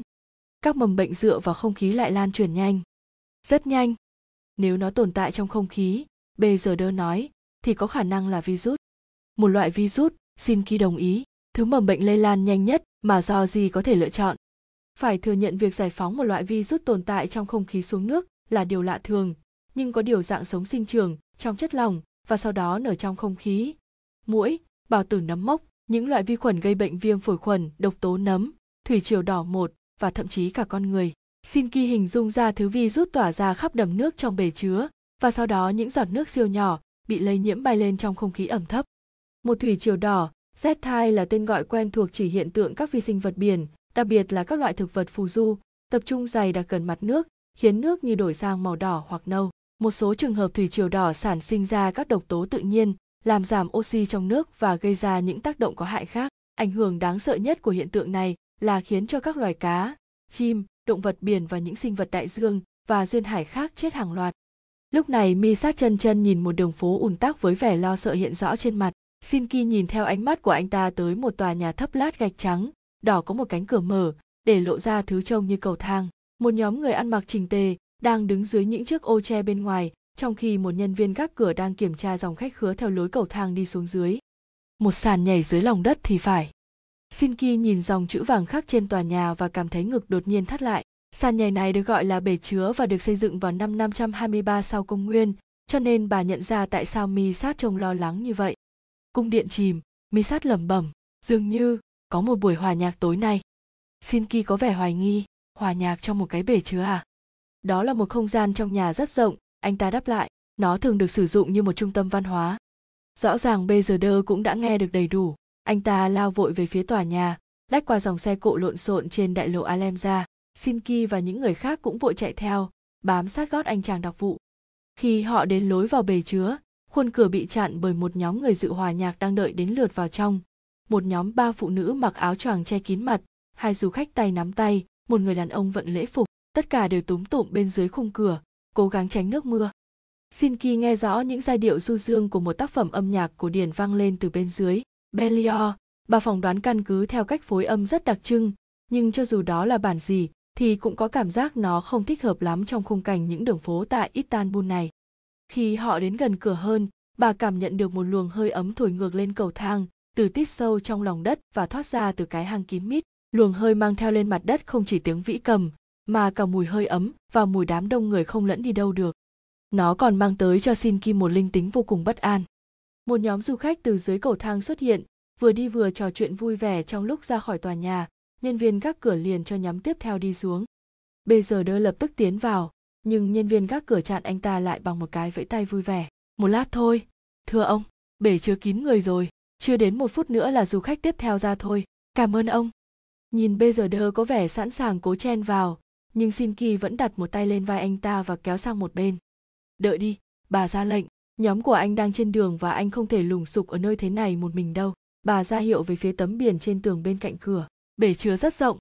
Tấm biển thông tin nói rõ về một gian phòng dưới lòng đất có kích thước bằng cả một thánh đường, gần 9.300 mét vuông và được chống đỡ bằng cả một khu rừng 336 cây cột đá cẩm thạch. Nhìn xem, Lang do nói, đứng cách đó vài thước, các vị sẽ không tin nổi đâu. xin ki quay lại, Lang giòn ra hiệu về phía một tấm áp phích hòa nhạc trên tường. Ôi, lại chúa lòng lành. Giám đốc WHO đã đúng khi xác định phong cách âm nhạc là lãng mạn, nhưng tác phẩm đang được biểu diễn không phải do Berlioz biên soạn, nó là của một nhà soạn nhạc phong cách lãng mạn khác, Phơ Danh Ly. Tối nay, sâu trong lòng đất, dàn nhạc sao hưởng bang Istanbul biểu diễn một trong những tác phẩm nổi tiếng nhất của Ly, sao hưởng Dante, một tác phẩm hoàn toàn lấy cảm hứng từ cuộc du hành xuống địa ngục rồi trở về của Dante. Nó được trình diễn ở đây một tuần liền, Lang John nói, trong lúc chăm chú đọc tấm áp phích, một buổi hòa nhạc mở cửa tự do, bên dưới ký tên một nhà tài trợ giấu tên. Xin kỳ nghĩ mình có thể đoán ra ai là nhà tài trợ giấu tên đó. Niềm đam mê kịch của Buzen do di dường như cũng là một chiến lược rất thiết thực nhưng nhẫn tâm. So với bình thường, tuần biểu diễn hòa nhạc miễn phí này sẽ thu hút thêm hàng nghìn du khách kéo xuống bể chứa và nhét họ vào một khu vực chật cứng, nơi họ sẽ hít thở thứ không khí bị nhiễm bệnh, sau đó quay về nhà mình cả ở đây lẫn ở nước ngoài. Thưa ông, nhân viên gác cửa gọi BZD, chúng tôi có chỗ cho hai người nữa. BZD quay sang Shinki, gọi cho chính quyền địa phương cho dù tìm ra thứ gì dưới đó chúng ta cũng vẫn cần hỗ trợ khi nhóm của tôi đến bảo họ liên lạc với tôi để cập nhật tình hình tôi sẽ xuống dưới và xem xem liệu tôi có thể nhận ra do gì em thứ này ở đâu không không dùng mặt nạ phòng độc à xin hỏi anh không biết chắc cái túi so lulon còn nguyên vẹn không bây giờ đơ cao mày tay giơ lên luồng khí ấm nóng và ra khỏi cửa tôi phải nói điều này nếu thứ bệnh lây này thoát ra thì tôi đoán có lẽ tất cả mọi người trong thành phố này đều bị nhiễm rồi Shinki cũng đang nghĩ đến chính điều ấy, nhưng không muốn nói ra trước mặt Lang John và Misat. Thêm nữa, Bezerder nói thêm, tôi đã nhìn thấy chuyện gì sẽ xảy ra với đám đông khi nhóm của tôi tiến vào cùng với trang phục phòng độc. Chúng ta sẽ gặp cảnh hoảng loạn và dẫm đạp lên nhau xin ký quyết định chiều theo BGD vì nói cho cùng, anh ta là một chuyên gia và đã ở trong những tình huống như thế này trước đó rồi. Lựa chọn thực tiễn duy nhất của chúng ta, BGD nói với bà, là giả định rằng nó vẫn còn an toàn dưới đó và cố gắng ngăn chặn việc này. Được rồi, xin ký nói, làm đi. Còn một vấn đề nữa, Lang John xen vào, Sienna thì sao? Cô ta sao chứ? BGD hỏi. Cho dù ý định của cô ta ở Istanbul này là gì, thì cô ta cũng rất giỏi ngôn ngữ và có thể nói chuyện với một số người Thổ Nhĩ Kỳ. Vậy thì sao? Sienna biết bài thơ nói đến cung điện bị chìm, Lang John nói, và trong tiếng Thổ Nhĩ Kỳ, cung điện bị chìm theo nghĩa đen chính là anh chỉ về phía tấm biển IREPATANSAII phía trên khung cửa. Đây. Đúng vậy, Xin Ki mệt mỏi đồng ý, cô ta có thể đoán ra nơi này và đã bỏ qua Hagia Sophia. Bây giờ đơ nhìn khuôn cửa hưu quạnh và lầm bầm rất khẽ. Được thôi, nếu cô ta xuống đó và tìm cách phá vỡ cái túi so Solulon trước khi chúng ta kịp bao nó lại thì ít nhất cô ta cũng chưa ở đó được lâu.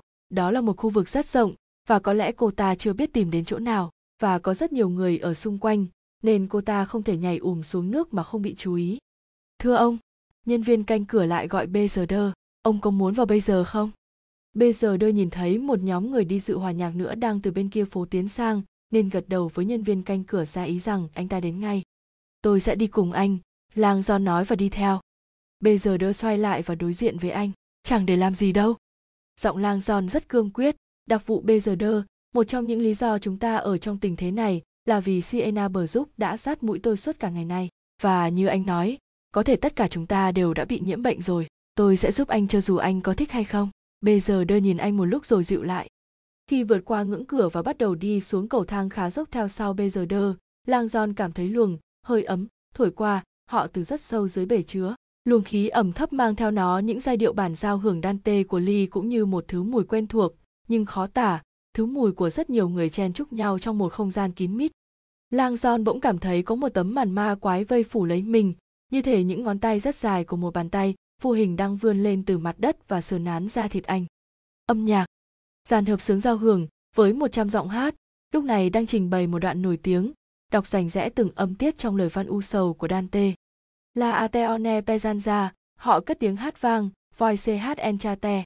Sáu từ này chính là dòng thơ nổi tiếng nhất trong toàn bộ phần hòa ngục của Dante, vang lên từ tít phía dưới cầu thang chẳng khác gì mùi tử khí đáng sợ.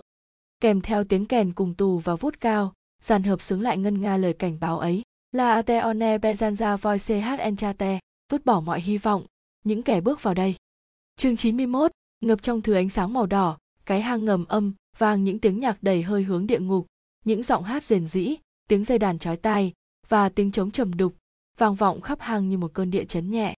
Theo những gì Lang Giòn nhìn thấy trong tầm mắt, thì nền của cái thế giới ngầm này là một màn nước trong vắt, tối tăm, tĩnh tại, phẳng lặng, giống như lớp băng màu đen ở một hồ nước đóng băng tại New England. Cái đầm không hề phản chiếu ánh sao. Nhô lên khỏi mặt nước là hàng trăm cột trụ do vững chãi được bố trí kỹ, càng thành những hàng lối, dường như bất tận, vươn cao đến hơn 9 mét, để đỡ phần trần uốn vòng cung của lòng hang. Các cột trụ được dọi từ bên dưới nhờ hàng loạt bóng đèn dọi sắc đỏ, tạo thành một cánh rừng siêu thực với những thân cây được chiếu sáng chạy hút vào bóng tối, tựa như một dạng ảo ảnh qua gương. Lang John và Bây giờ đơ dừng lại ở chân cầu thang, đứng ngây một lúc ở ngưỡng cửa trước khi tiến vào khoảng không gian trước mặt. Dường như chính lòng hang cũng tỏa ra một thứ sắc đỏ, và khi quan sát xung quanh, Lang John nhận thấy mình đang cố gắng hít thở nhẹ nhàng hết sức. Không khí dưới này nặng nề hơn anh tưởng. Lang John nhìn thấy đám đông cách đó, một quãng bên tay trái họ, buổi hòa nhạc đang diễn ra tít sâu trong không gian ngầm này, ở quãng giữa khoảng cách tới bức tường bên kia, và khán giả đều ngồi trên những cái bục. Vài trăm khán giả ngồi thành những vòng tròn đồng tâm được bố trí xung quanh giàn nhạc, trong khi có khoảng 100 người khác đang đứng ở vòng ngoài. Vẫn có thêm những người ở các vị trí bên ngoài, trên những lối đi lót ván gần đó, tựa người vào hàng rào chắn vững chãi và chăm chú nhìn xuống nước trong lúc lắng nghe tiếng nhạc. Lang Giòn đưa mắt nhìn khắp lượt những cái bóng vô định hình, mắt anh cố tìm kiếm Sienna, không nhìn thấy cô ở đâu cả. Thay vào đó, anh thấy những bóng người mặc áo đuôi tôm, áo choàng dài, bi của người Ả Rập, áo che mặt của người Hồi giáo, và thậm chí cả những du khách mặc quần cộc và áo lạnh cộc tay. Cảnh tượng nhiều người tụ lại trong thứ ánh sáng màu đỏ đối với Lang Giòn giống như những người tham dự một nghi thức tế lễ huyền bí nào đó. Nếu Sienna ở dưới này, anh nhận ra như vậy, thì gần như không thể nào phát hiện ra cô ấy. Đúng lúc đó, một người đàn ông bệ vệ đi qua họ, len lên cầu thang, ho sặc sụa. Bây giờ đơ quay phát lại và nhìn theo người đó. Chăm chú quan sát anh ta. Lang giòn cảm thấy hơi nhột nhạt ở trong cổ họng, nhưng tự nhủ đó chỉ là do tưởng tượng. Lúc này bây giờ đơ quả quyết bước lên lối đi lót ván, đưa mắt nhìn vô số khả năng lựa chọn của họ. Lối đi trước mặt họ chẳng khác gì lối vào mê cung của quái vật đầu bò minotaur. Lối đi lót ván duy nhất nhanh chóng chia làm ba ngả, từng ngã lại tiếp tục chia nhánh, tạo thành một mê cung lơ lửng trên mặt nước luồn lách qua những cột trụ và chạy hút vào trong bóng tối. Mình đang ở trong một khu rừng tối tăm, làng giòn nghĩ thầm, nhớ đến khổ thơ đầu tiên trong kiệt tác của dante, vì cái lối đi dễ thấy đã mất dấu rồi. Làng giòn ngó qua hàng rào chắn của lối đi, nhìn xuống nước nước sâu đến hơn một mét và trong đến kỳ lạ, có thể nhìn rõ nền lát đá, phủ một lớp bùn mịn. Bây giờ đơ nhìn nhanh xuống dưới, bật ra tiếng lầm bầm không rõ thái độ cụ thể, và sau đó lại đưa mắt về phía gian phòng anh có nhìn thấy gì giống như khu vực trong đoạn video của Georgie không? Tất cả mọi thứ, Lang Giòn nghĩ, bắt quan sát những bức tường trơn trượt, ẩm ướt xung quanh họ. Anh ra hiệu về góc hang xa nhất, tít bên phải, cách biệt hẳn với khu sân khấu hòa nhạc đông nghịt. Tôi đoán ở đâu đó phía sau kia. Bây giờ đỡ gật đầu, trực giác tôi cũng mách bảo như vậy. Hai người vội vã bám theo lối đi lót ván, men theo ngả bên phải dẫn họ rời xa đám đông về hướng xa nhất của cung điện chìm. Trong lúc họ di chuyển, làng John nhận ra việc ẩn náu qua đêm tại nơi này mà không bị phát hiện thật quá dễ dàng. Do gì có thể đã làm như vậy để thực hiện đoạn video của mình. Dĩ nhiên, nếu hắn đã hào phóng đứng tên tổ chức chương trình hòa nhạc dài cả tuần này, thì hắn cũng có thể đề nghị được sử dụng một khoảng thời gian riêng tư ngay trong bể chứa. Chuyện đó không còn thành vấn đề nữa. Giờ bây giờ đưa xài bước nhanh hơn, như thể đang vô thức bắt theo nhịp độ của bản giao hưởng lúc này đã tăng tốc thành cả loạt quãng lửng bán cung thấp dần.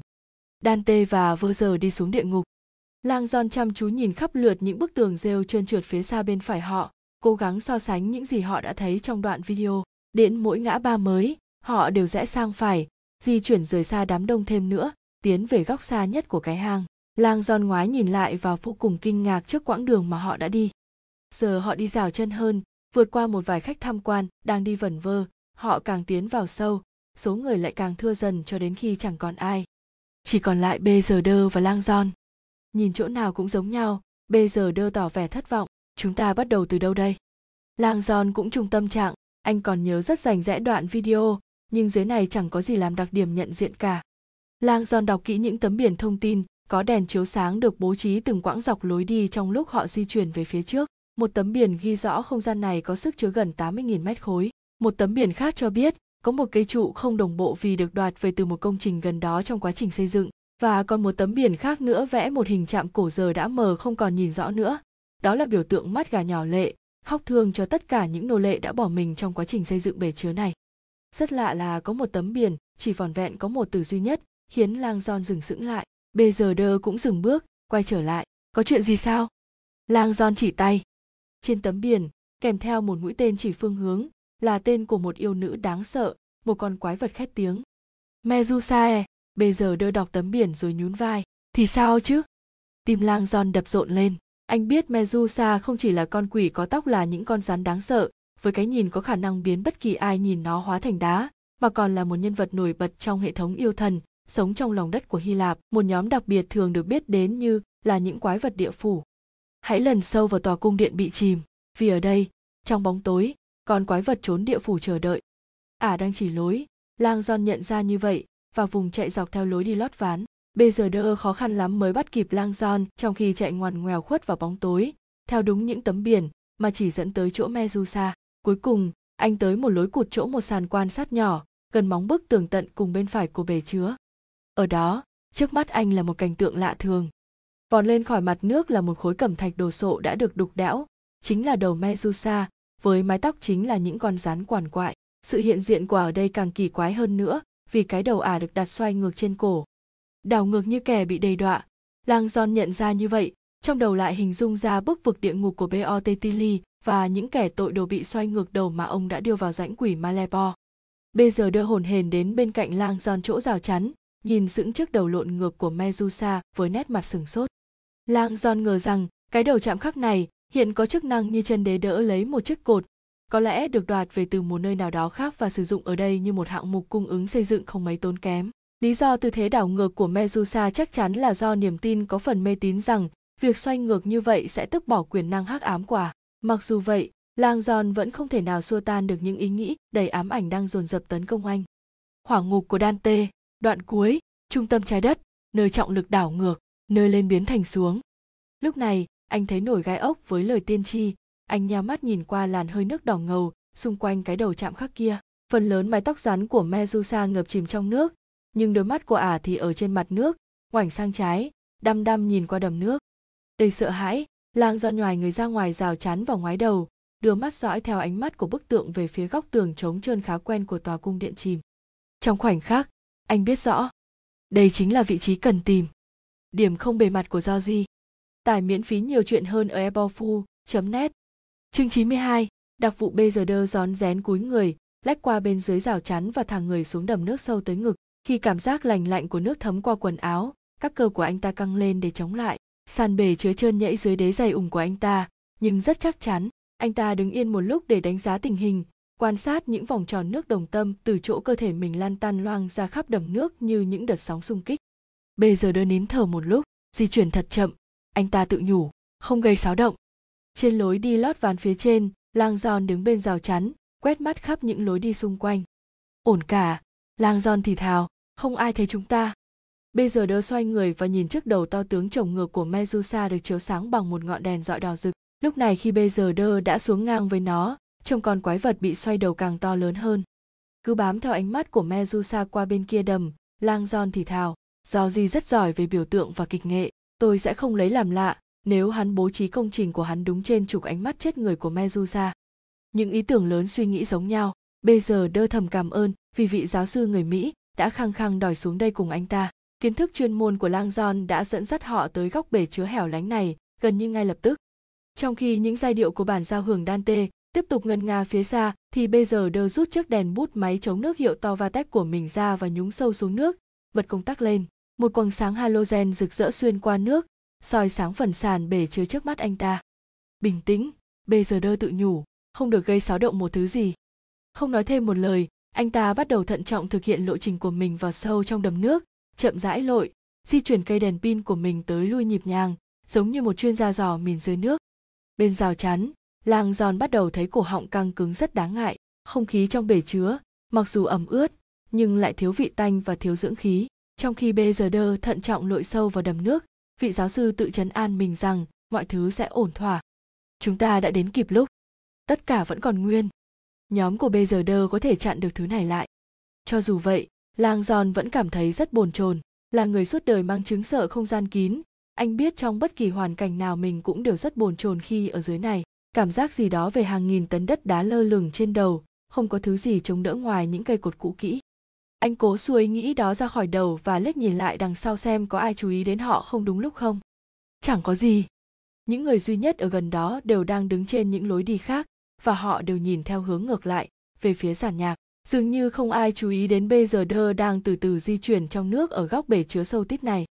Lang john đưa mắt về phía đội trưởng đội srs với chùm ánh sáng halogen chìm dưới nước vẫn đong đưa trước mặt, soi sáng đường đi. Lang john chăm chú nhìn và chợt nhận ra có sự chuyển động bên trái. Một cái bóng đen đúa đáng ngại đang trồi lên khỏi mặt nước ngay trước mặt bây giờ đơ lang giòn xoay người và đăm đăm nhìn vào khoảng tối om cho rằng mình sẽ nhìn thấy một giống thủy quái nào đó trồi lên từ dưới nước. Bây giờ đơ dừng phát lại rõ ràng cũng đã nhìn thấy thứ đó. Ở góc phía xa một hình thù đen đúa trờn vờn nhô cao khoảng 9 mét trên tường. Cái bóng ma quái đó trông khá giống cái bóng của vị bác sĩ di khạch xuất hiện trong đoạn video của Georgie. Nó là một cái bóng, Lang John nhận ra và thở phào, bóng của bây giờ đơ. Cái bóng xuất hiện khi bây giờ đơ di chuyển qua một chiếc đèn dọi chìm vào trong đầm nước và dường như nó đúng y cái bóng do di trong đoạn video. Chính là vị trí đó, Lang John gọi bây giờ đơ, anh tới gần rồi đấy. Bây giờ đơ gật đầu và tiếp tục nhích dần tới trong đầm. Lang John di chuyển men theo rào chắn, ở vị trí ngang với anh ta. Khi anh chàng đặc vụ tiến xa dần, Lang John lại liếc nhanh về phía giàn nhạc để đảm bảo rằng bây giờ đơ không bị chú ý. Không có gì cả. Lúc đưa mắt trở lại đầm nước, mắt Lang giòn thoáng bắt được một vệt sáng phản chiếu trên lối đi dưới chân. Anh nhìn xuống và thấy một vũng nhỏ chất lỏng màu đỏ. Máu. Lạ thay, chính Lang giòn lại đang đứng trong cái vũng ấy. Không lẽ mình đang chảy máu? Lang giòn không hề thấy đau, nhưng anh vội vàng kiểm tra khắp người xem có vết thương hay phản ứng gì bất thường trước một thứ độc tố vô hình trong không khí hay không. Anh kiểm tra cả mũi, các móng tay và tay xem có bị xuất huyết không. Không tìm thấy chỗ nào chảy máu, Lang John nhìn xung quanh để khẳng định rằng thực tế anh chỉ có một mình trên lối đi vắng vẻ này. Lang don nhìn xuống vũng nước lần nữa và lần này anh nhận ra một vệt nước nhỏ xíu đang chảy theo lối đi và đọng lại ở chỗ trũng dưới chân anh. Dường như thứ chất lỏng màu đỏ đang từ chỗ nào đó phía trước chảy tới và dồn xuống chỗ thấp trên lối đi. Phía trên kia có người bị thương, Lang don cảm thấy như vậy, anh lướt nhanh ra chỗ bây giờ đơ lúc này đang đến gần trung tâm đầm nước. Lang don xài bước nhanh trên lối đi, lần theo vệt nước, khi anh tiến về phía lối cụt, vệt nước nhìn to hơn, đang chảy tràn tự do. Thế này là thế quái nào? Đến vị trí này, nó biến thành cả một dòng nước nhỏ, anh rào chân thêm, lần theo thứ chất lỏng, đang chảy tràn tới tận tường, nơi lối đi đột ngột kết thúc. Lối cụt. Trong khoảng tối tăm anh thấy một bể nước lớn sóng sánh sắc đỏ như thể ai đó vừa bị giết ở đây. Vào khoảnh khắc nhìn thấy thứ chất lỏng màu đỏ ấy tràn qua lối đi nhỏ giọt xuống bể chứa lang giòn nhận ra phán đoán ban đầu của mình là sai lầm không phải máu. Ánh đèn đỏ của cái không gian rộng lớn này, kết hợp với sắc đỏ của lối đi lót ván, đã tạo ra ảo giác, khiến cho những vệt nước này có sắc đỏ thẫm. Nó chỉ là nước. Thay vì mang lại cảm giác nhẹ nhõm, phát hiện đó khiến anh sợ đến đờ đẫn. Anh đăm đăm nhìn xuống vũng nước, lúc này còn thấy cả những vệt nước bắn lên lan can và những dấu chân. Có người từ dưới nước leo lên ở đây. Lang john xoay người gọi bê giờ đơ nhưng anh cách quá xa và tiếng nhạc đang đến đoạn hòa âm của kèn và trống. Đinh tai nhức óc lang Giòn bỗng cảm thấy bên cạnh mình có người. Không chỉ có riêng mình ở chỗ này. Bằng động tác rất chậm rãi, lang giòn xoay người về phía bức tường nơi kết thúc lối đi lót ván, cách đó khoảng 3 mét. Trong bóng tối, anh nhận ra một khối tròn lần, giống như một tảng đá lớn phủ áo choàng đen, ướt sùng nước chảy tong tong. Cái khối đó bất động, và sau đó nó cử động. Cái khối kéo dài ra, cái đầu không rõ nét của nó ngóc lên. Một người thu mình trong một tấm áo choàng phụ nữ hồi giáo màu đen, lang giòn nhận ra ngay thứ trang phục che kín cơ thể truyền thống của người hồi giáo ấy không để hở ra thịt nhưng khi cái đầu đã bịt kín mặt xoay về phía lang giòn hai con mắt đen hiện ra chừng chừng nhìn qua khe hở hẹp của phần mũ che mặt khóa chặt lấy mắt của lang giòn trong khoảnh khắc anh đã hiểu. Siena bờ giúp bật dậy từ chỗ nấp của mình. Cô bung người tăng tốc chạy thật nhanh xô mạnh làm anh ngã xuống sàn rồi chạy vụt theo lối đi lót ván. Chương 93, trong đầm nước ngoài kia đặc vụ bây giờ đã dừng lại quầng sáng halogen từ chiếc đèn bút to va tép của anh ta vừa lướt qua một vệt kim loại sáng ở phía trước, trên nền bể chứa. Gần như nín thở, bây giờ đơ nhẹ bước lại gần hơn, thận trọng không gây ra bất kỳ xáo trộn gì trong nước. Qua mặt nước trong veo, giờ anh có thể nhận ra một hình chữ nhật sáng loáng bằng titan, được bắt vít xuống sàn. Tấm biển của Georgie. Nước trong đến mức anh ta gần như có thể đọc được con số chỉ ngày mai và dòng chữ đi kèm. Tại nơi này, vào ngày này, thế giới thay đổi mãi mãi. Xem nào bây giờ đơ trầm ngâm, trong lòng thấy tự tin hơn hẳn. Chúng ta vẫn còn vài giờ để ngăn chặn thứ này trước ngày mai.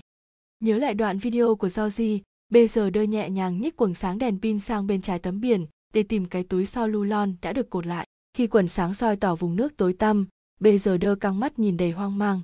Không có cái túi. Anh ta di chuyển quần sáng nhích thêm sang trái, tới đúng vị trí nơi cái túi xuất hiện như trong đoạn video. Vẫn không thấy gì cả. Nhưng đúng chỗ này mà bây giờ đơ nghiến chặt răng trong khi quả quyết bước gần thêm một bước, từ từ quét quần sáng đèn quanh toàn bộ khu vực. Không hề có cái túi, chỉ có tấm biển. Trong một khoảnh khắc ngắn ngủi đầy hy vọng, bây giờ đơ tự hỏi, phải chăng mối đe dọa này, giống như nhiều thứ khác hiện nay, chẳng là gì hơn ngoài một vố lừa. Phải chăng tất cả chỉ là một trò đùa ác ý? Phải chăng do gì chỉ muốn dọa chúng ta? Bên trái tấm biển, khó khăn lắm mới nhìn thấy trên nền đầm nước, có một sợi dây mềm oặt cái sợi dây èo uột trông chẳng khác gì một con sâu không còn sinh khí chìm trong nước. Ở đầu kia của sợi dây là một cái móc nhựa nhỏ xíu vẫn còn dính lại một ít nhựa so lưu lon bây giờ đưa nhìn sững tàn tích còn lại của cái túi trong suốt. Nó đính vào đầu sợi dây giống như nút thắt của một quả bóng bay đã bị vỡ. Sự thật từ từ thấm vào gan ruột anh ta. Chúng ta đã quá muộn. Anh ta hình dung ra cảnh cái túi chìm trong nước tan dần và vỡ bung, phát tán thứ chất chết người chứa bên trong vào nước và sủi bọt lên mặt đầm. Bằng một ngón tay run run anh ta tắt đèn pin và đứng một lúc trong bóng tối, cố gắng lấy lại tinh thần. Những ý nghĩ trong đầu nhanh chóng biến thành lời cầu khấn. Chúa giúp chúng con. Đặc vụ bây giờ đơ nói lại xem. Xin ki hét lên trong bộ đàm, đang len được nửa đường xuống cầu thang đi vào bể chứa, cố gắng nhích đến chỗ nhận sóng tốt hơn. Tôi không nghe rõ. Luồng hơi ấm phả qua mặt bà, ngược theo cầu thang lên phía khung cửa mở rộng phía trên. Bên ngoài, nhóm SRS đã đến và các thành viên đang chuẩn bị sẵn sàng phía sau tòa nhà cố gắng không để công chúng nhìn thấy những dụng cụ phòng độc trong lúc đợi tiếp nhận thông tin đánh giá tình hình của BGD. Cái túi đã vỡ, tiếng BGD lạo xạo trong bộ đàm của Shinki. Và, đã phát tán. Cái gì? Shinki cầu nguyện rằng mình đang hiểu nhầm trong lúc LAP vội xuống cầu thang. Nhắc lại xem. Bà ra lệnh, tiến gần xuống chân cầu thang, nơi tiếng nhạc càng to hơn. Lần này giọng BZD rõ hơn. Và tôi nhắc lại, chất lây bệnh đã bị phát tán. Xin Ki lảo đảo lao về phía trước, gần như ngã nhào vào lối dẫn tới bể chứa ở chân cầu thang. Sao có thể như thế được? Cái túi đã tan rồi, giọng bê giờ đơ vang lên rất to, chất lây bệnh đã hòa vào nước. Mồ hôi lạnh túa ra khắp người khi tiến sĩ Xin Ki ngước nhìn lên và cố gắng nắm bắt thế giới dưới lòng đất đang ở ngay trước mắt mình. Qua màn hơi đỏ ngầu, bà nhìn thấy một vùng nước rộng với hàng trăm cây cột trụ. Tuy nhiên, trên hết, bà nhìn thấy những con người. Hàng trăm người. Xin Ki nhìn sự đám đông vẫn chưa hay biết gì, tất cả đều bị nhốt trong cái bẫy chết người dưới lòng đất của Georgie. Bà phản ứng theo bản năng. Đặc vụ BZD, lên ngay lập tức, chúng ta sẽ bắt đầu sơ tán mọi người ngay. BZD trả lời ngay tức thì, tuyệt đối không, đóng chặt cửa lại, không ai được ra khỏi đây. Là giám đốc tổ chức y tế thế giới, Elizabeth Sinki đã quen với việc mệnh lệnh của bà được thi hành mà không ai chất vấn gì. Nhất thời, bà nghĩ bà hiểu sai những lời của đội trưởng SRS, đóng chặt cửa ư. Tiến sĩ Sinki, bây giờ đơ hét át cả tiếng nhạc, bà có nghe rõ tôi không? Đóng hết các cửa lại. Bây giờ đơ nhắc lại yêu cầu, nhưng không cần thiết nữa. Sinki đã biết rằng anh ta nói đúng. Khi đương đầu với một đại dịch tiềm tàng, ngăn chặn là lựa chọn khả dĩ duy nhất. Sinki đưa tay lên và cầm chiếc bùa bằng đá lam ngọc của mình, hy sinh vài người để cứu nhiều người, với vẻ đầy quyết tâm, bà giơ bộ đàm lên môi. Xác nhận, đặc vụ bây giờ đơ. tôi sẽ ra lệnh đóng chặt cửa. Sinki vừa định quay người rời khỏi cái bể chứa hãi hùng này và ra lệnh phong tỏa khu vực, thì bà cảm thấy trong đám đông có sự chuyển biến đột ngột. Cách đó không xa, một phụ nữ mặc áo choàng che mặt màu đen đang len nhanh về phía bà, men theo một lối đi chật cứng người, dùng tay gạt phăng mọi người để tìm lối thoát. Người phụ nữ che mặt dường như đang tiến thẳng về phía Sinki và lối ra. Cô ta đang bị truy đuổi, Sinki nhận ra như vậy và nhìn thấy một người đàn ông chạy phía sau. Rồi Sinki cứng đờ người, đó là Lang Giòn.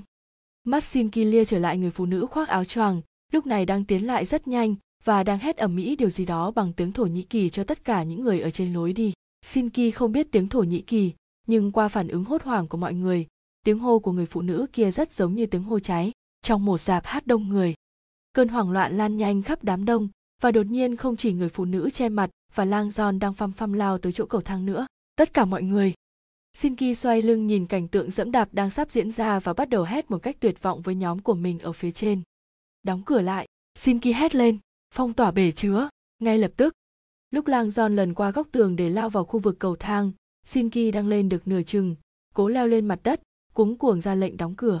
Sienna bờ giúp bám sát sau bà, cố đánh vật với chiếc áo choàng ngất nhẹp, nặng trịch trong lúc ẻc leo lên cầu thang.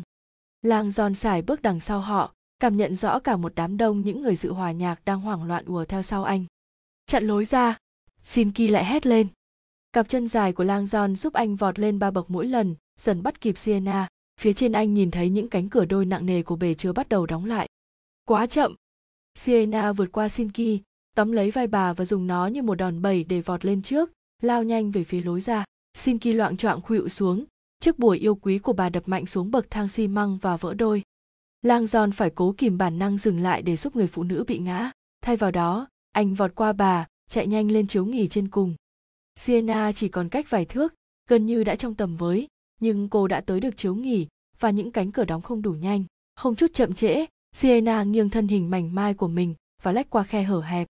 Cô lọt được nửa người qua cửa thì chiếc áo choàng mắc phải then cửa, khiến cô chững lại, kẹt cứng giữa cửa, dù chỉ còn vài phân nữa là thoát ra. Trong lúc cô cố vùng vẫy để thoát tay lang giòn đã vươn tới và tóm chặt lấy chiếc áo choàng. Anh giữ chặt kéo lại cố gắng lôi cô vào trong. Nhưng cô vùng vẫy điên cuồng và đột nhiên lang giòn chỉ còn giữ được một đống vải ướt rượt. Cánh cửa đóng sầm lại suýt kẹp đứng tay lang giòn chiếc áo mắc lại giờ vướng ngay khuôn cửa khiến cho những người bên ngoài không tài nào đóng hẳn cửa lại được. Qua khe hở, lang John nhìn thấy Sienna lao, vọt qua một đường phố đông đúc, cái đầu chọc lóc của cô lấp loáng trong ánh đèn đường. Cô vẫn mặc đúng chiếc áo len và quần bò xanh cô mang trên người cả ngày, và lang John đột nhiên có cảm giác bị phản bội ghê gớm. Cái cảm giác đó chỉ kéo dài trong khoảnh khắc, một sức đẩy đột ngột và mạnh mẽ xô lang John dính chặt vào cửa.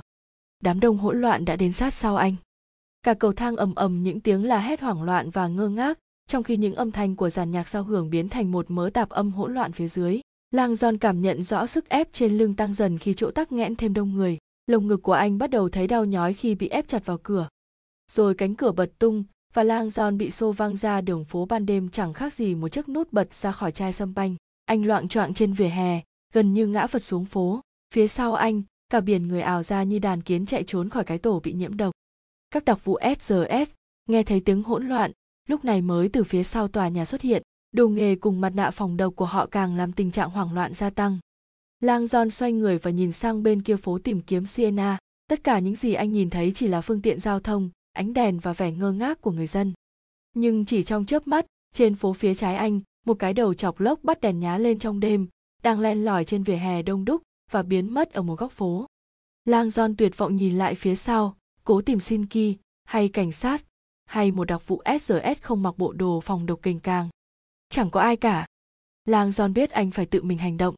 Không chút chần chừ, anh vọt theo Sienna. Tiếp bên dưới, ở nơi sâu nhất của bể chứa, đặc vụ bây giờ đơ đứng một mình trong vùng nước sâu tới thắt lưng. Những âm thanh hỗn loạn vang vọng trong bóng tối khi những du khách và nhạc công hoảng loạn chen nhau tìm đường ra phía lối thoát và biến mất trên cầu thang. Chẳng thể đóng cửa được nữa, bây giờ đơ hãi hùng nhìn ra như vậy, ngăn chặn không thành công rồi. Chương 94, Robert Lang John không phải vận động viên chạy, nhưng nhiều năm bơi lội giúp anh có đôi chân cứng cáp và có thể xải những bước chân rất dài. Anh đến góc phố chỉ trong vài giây và vòng qua đó, thấy mình đã đứng trên một đại lộ rộng rãi hơn. Mắt anh vội quét khắp các vỉa hè dành cho người đi bộ. Cô ta dứt khoát phải ở đây. Mưa đã tạnh, và từ góc phố này, Lang giòn có thể thấy rõ toàn bộ đường phố đèn đuốc sáng trưng, không có chỗ nào để ẩn nấp cả. Nhưng dường như siena đã biến mất.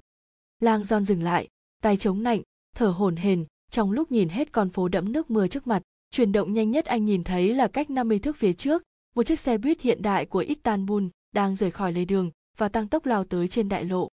Không lẽ Sienna đã nhảy lên một chiếc xe buýt? Có vẻ hơi quá mạo hiểm. Chẳng lẽ cô lại thực sự nhốt mình vào trong một chiếc xe buýt khi mà cô biết tất cả mọi người đều đang lùng tìm mình? Lại nữa, nếu cô tin không ai nhìn thấy mình vòng qua góc phố, và nếu chiếc xe buýt vừa tình cờ lăn bánh, mang cho cô một cơ hội đúng lúc thì có lẽ vậy hiện rõ trên nóc xe buýt là tấm biển ghi đích đến. Một bảng đèn đã được lập trình hiện rõ một từ duy nhất galata lang giòn chạy xuống lòng đường, hướng về phía một người đàn ông đã có tuổi đang đứng bên ngoài một nhà hàng bên dưới mái hiên. Ông ấy ăn mặc rất chỉnh tề với áo dài thêu và đội khăn trắng. Xin lỗi ông, lang giòn hổn hển nói lúc đi đến trước mặt ông ấy.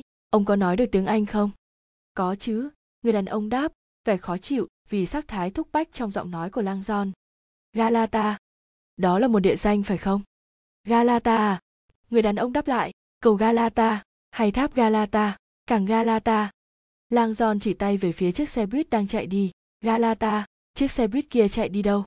Người đàn ông đội khăn xếp nhìn theo chiếc xe chạy xa dần và ngẫm nghĩ một lúc. Cầu Galata, ông ấy đáp, nó dẫn ra khỏi thành cổ và bắc qua thủy lộ.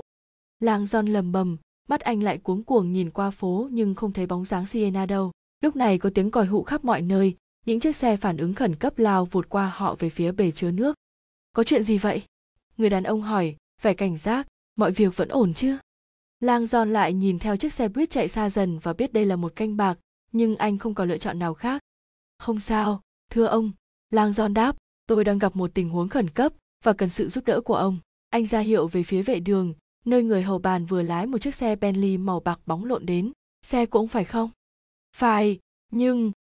Tôi cần đi xe, Lang do nói, tôi biết chúng ta chưa bao giờ gặp nhau, nhưng có chuyện rất tai hại vừa xảy ra, đây là vấn đề sinh tử. Người đàn ông đội khăn xếp nhìn xoáy vào mắt vị giáo sư một lúc lâu, như thể đang cố nhìn thấu gan ruột. Cuối cùng, ông ấy gật đầu, vậy thì anh nên lên xe đi. Khi chiếc Bentley rời khỏi vệ đường, Lang John thấy mình phải bấu chặt vào ghế, Người đàn ông rõ ràng là một tài xế rất có kinh nghiệm và có vẻ rất khoái thử thách luồn lách giữa dòng xe cộ, cố đuổi theo chiếc xe buýt. Qua chưa đầy ba tòa nhà ông ấy đã đưa chiếc Bentley của mình sát sau chiếc xe buýt. Lang Giòn nhổm về phía trước, nhào mắt nhìn qua cửa sổ hậu xe buýt, đèn trong xe rất tối và những thứ duy nhất Lang Giòn có thể nhận ra là những cái bóng lờ mờ của hành khách.